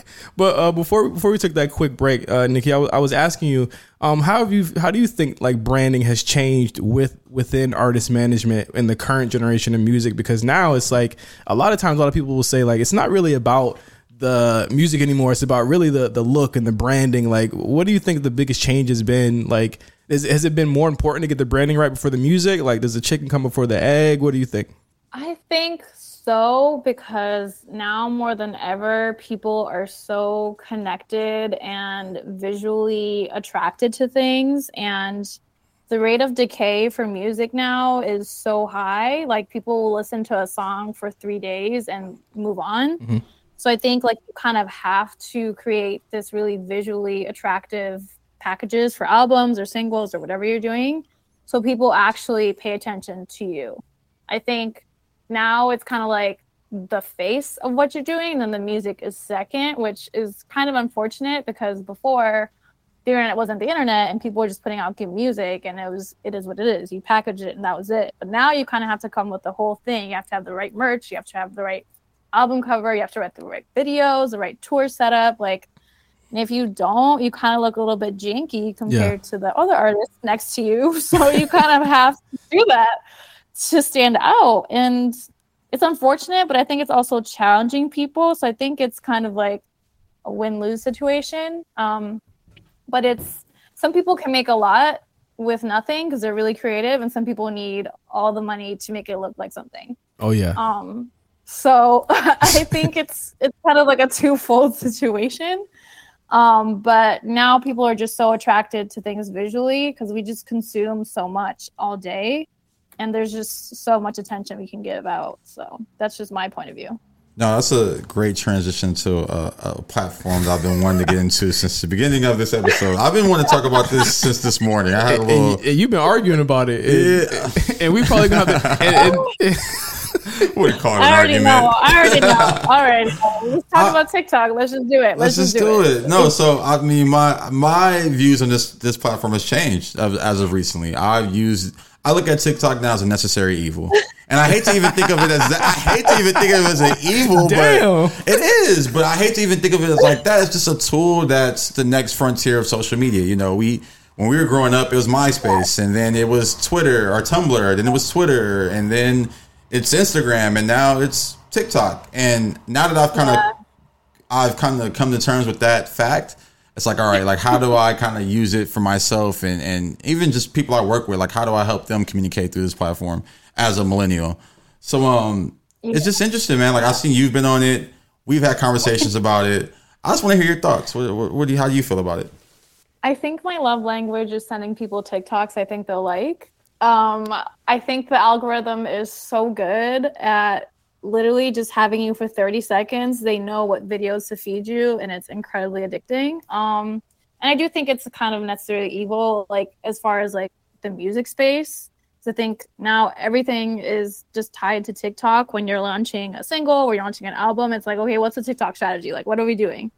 um, and sometimes that takes a bit of a too much of a front page um, because then we're kind of ignoring all of the other marketing tools that we have. But Yeah. i think it's just kind of like that new platform that the kids are using and we kind of have to adapt. Um, not everybody is good at tiktok but i think you could just try your best. It's really not like such a negative community. Like i don't see as many negative TikToks as I see negative tweets as I see like negative Instagram posts, if that makes sense. that's a good Yeah, point. because Like- it hasn't been infiltrated by big brands and all these people who want to. No, it's like you know true. when you see all this negative shit on the timeline, it's very it's placed. You see this egg accounts kind of being negative, and that's very much like Yeah. that's placed. It's sock puppets. It's a thing, and I know it's really a thing in, in just digital marketing. Like even some of the people who are real are just Yeah. being nasty because it's like that's just the, Yeah. the brand. I'm that's the thing I'm getting paid for at the moment.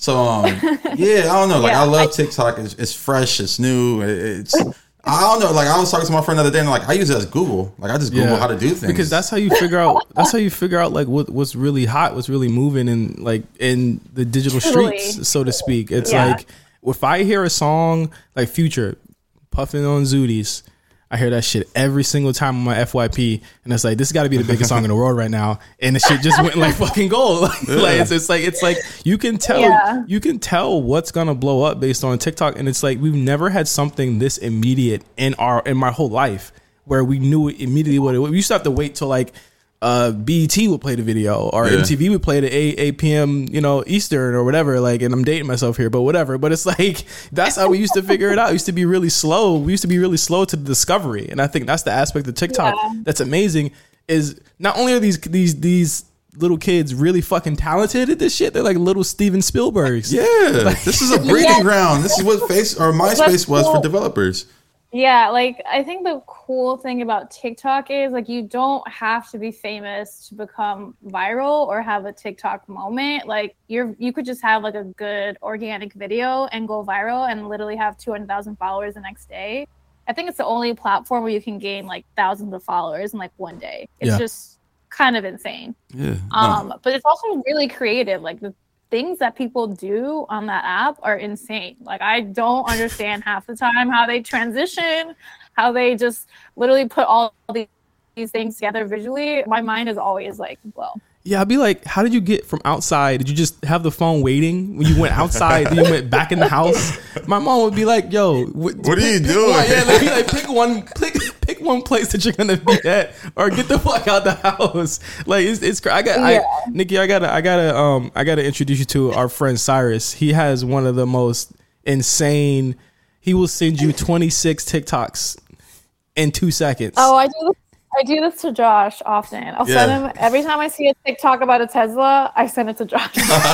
oh, what is the Tesla blowing up? I mean, it's always like the Tesla problems or like the pimped out Teslas. It's either one. I like the hacks. There's some good ones. I, I like the Tesla community on TikTok. That's actually something I follow and, and just pay attention to. They teach me new shit about my car. I'm like, oh shit, I can do this. Like, it's great. I just just today, um, I just looked at a TikTok to fix a hole in my wall. Like, I'm, I guess I'm not a real man. I put a hole in my wall. I didn't know, bro. I put a hole in my wall. I didn't know how to fix it, and I went to TikTok and they.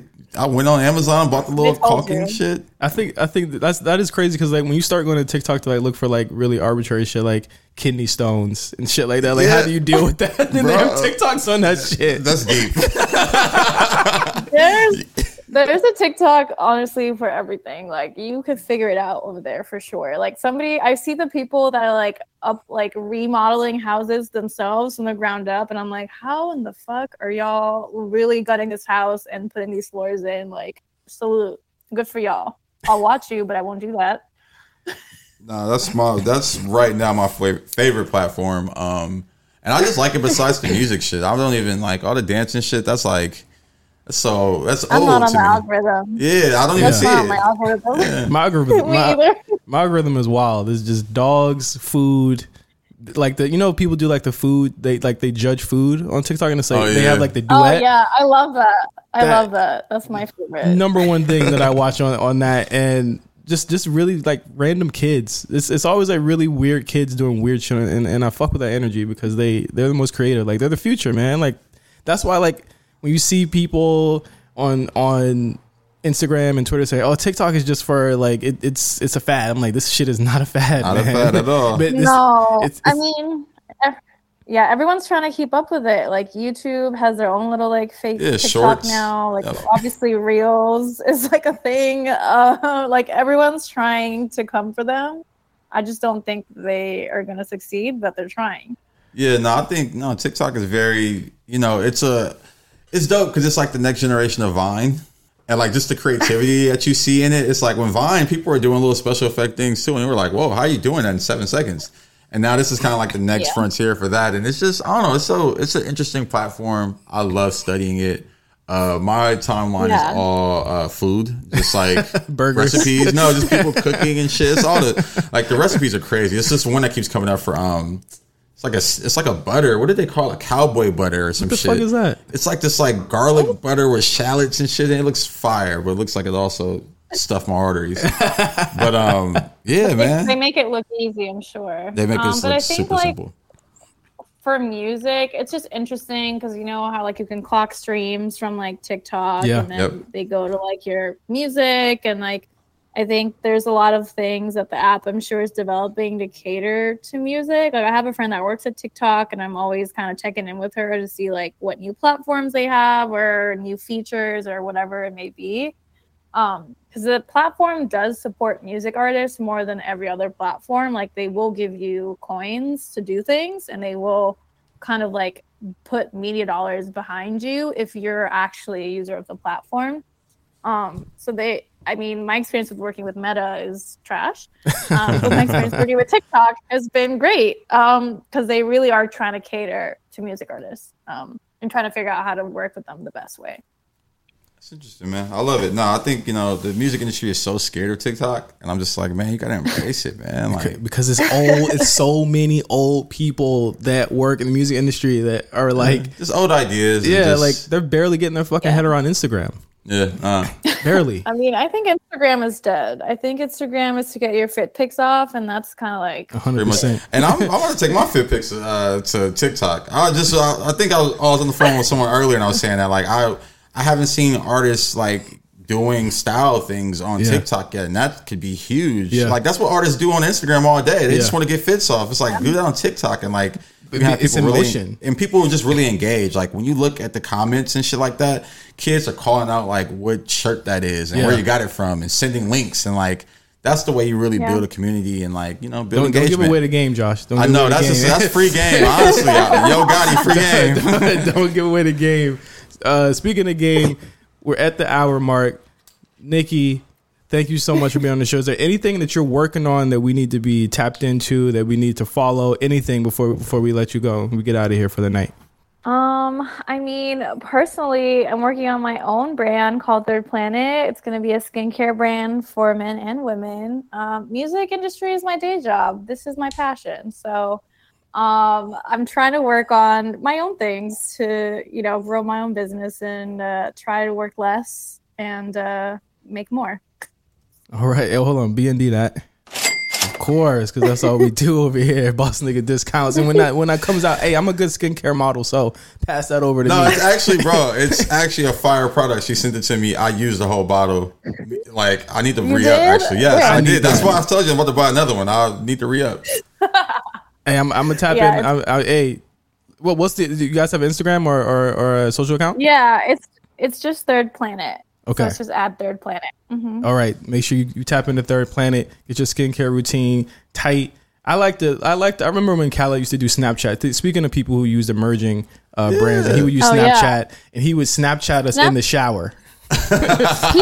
That Snapchat saved that man's career. Yes, I think, absolutely. In my opinion, Yeah. Absolutely. I mean that saved him so much. But shout out to Snapchat. I hope they're doing okay. Yeah, I, I, I do too. We, we got to check in on Snapchat. Now, that- you want to talk about a coffin and dead? That's Snapchat. But enough enough slandering of old tech apps on a tech app. Thank you guys for listening to Black Print Radio on AMP. We really appreciate you guys for listening. We will have a new episode of the Black Print, including audio from this very interview with Nikki Cruz, coming out next week on uh, everywhere you listen to podcasts. At uh, Josh, any last words? Oh no, man, I'm good. That was a great interview. That's the best. Yeah. Shout out to you. You might have to come back for part two. Yeah, because we and, and what?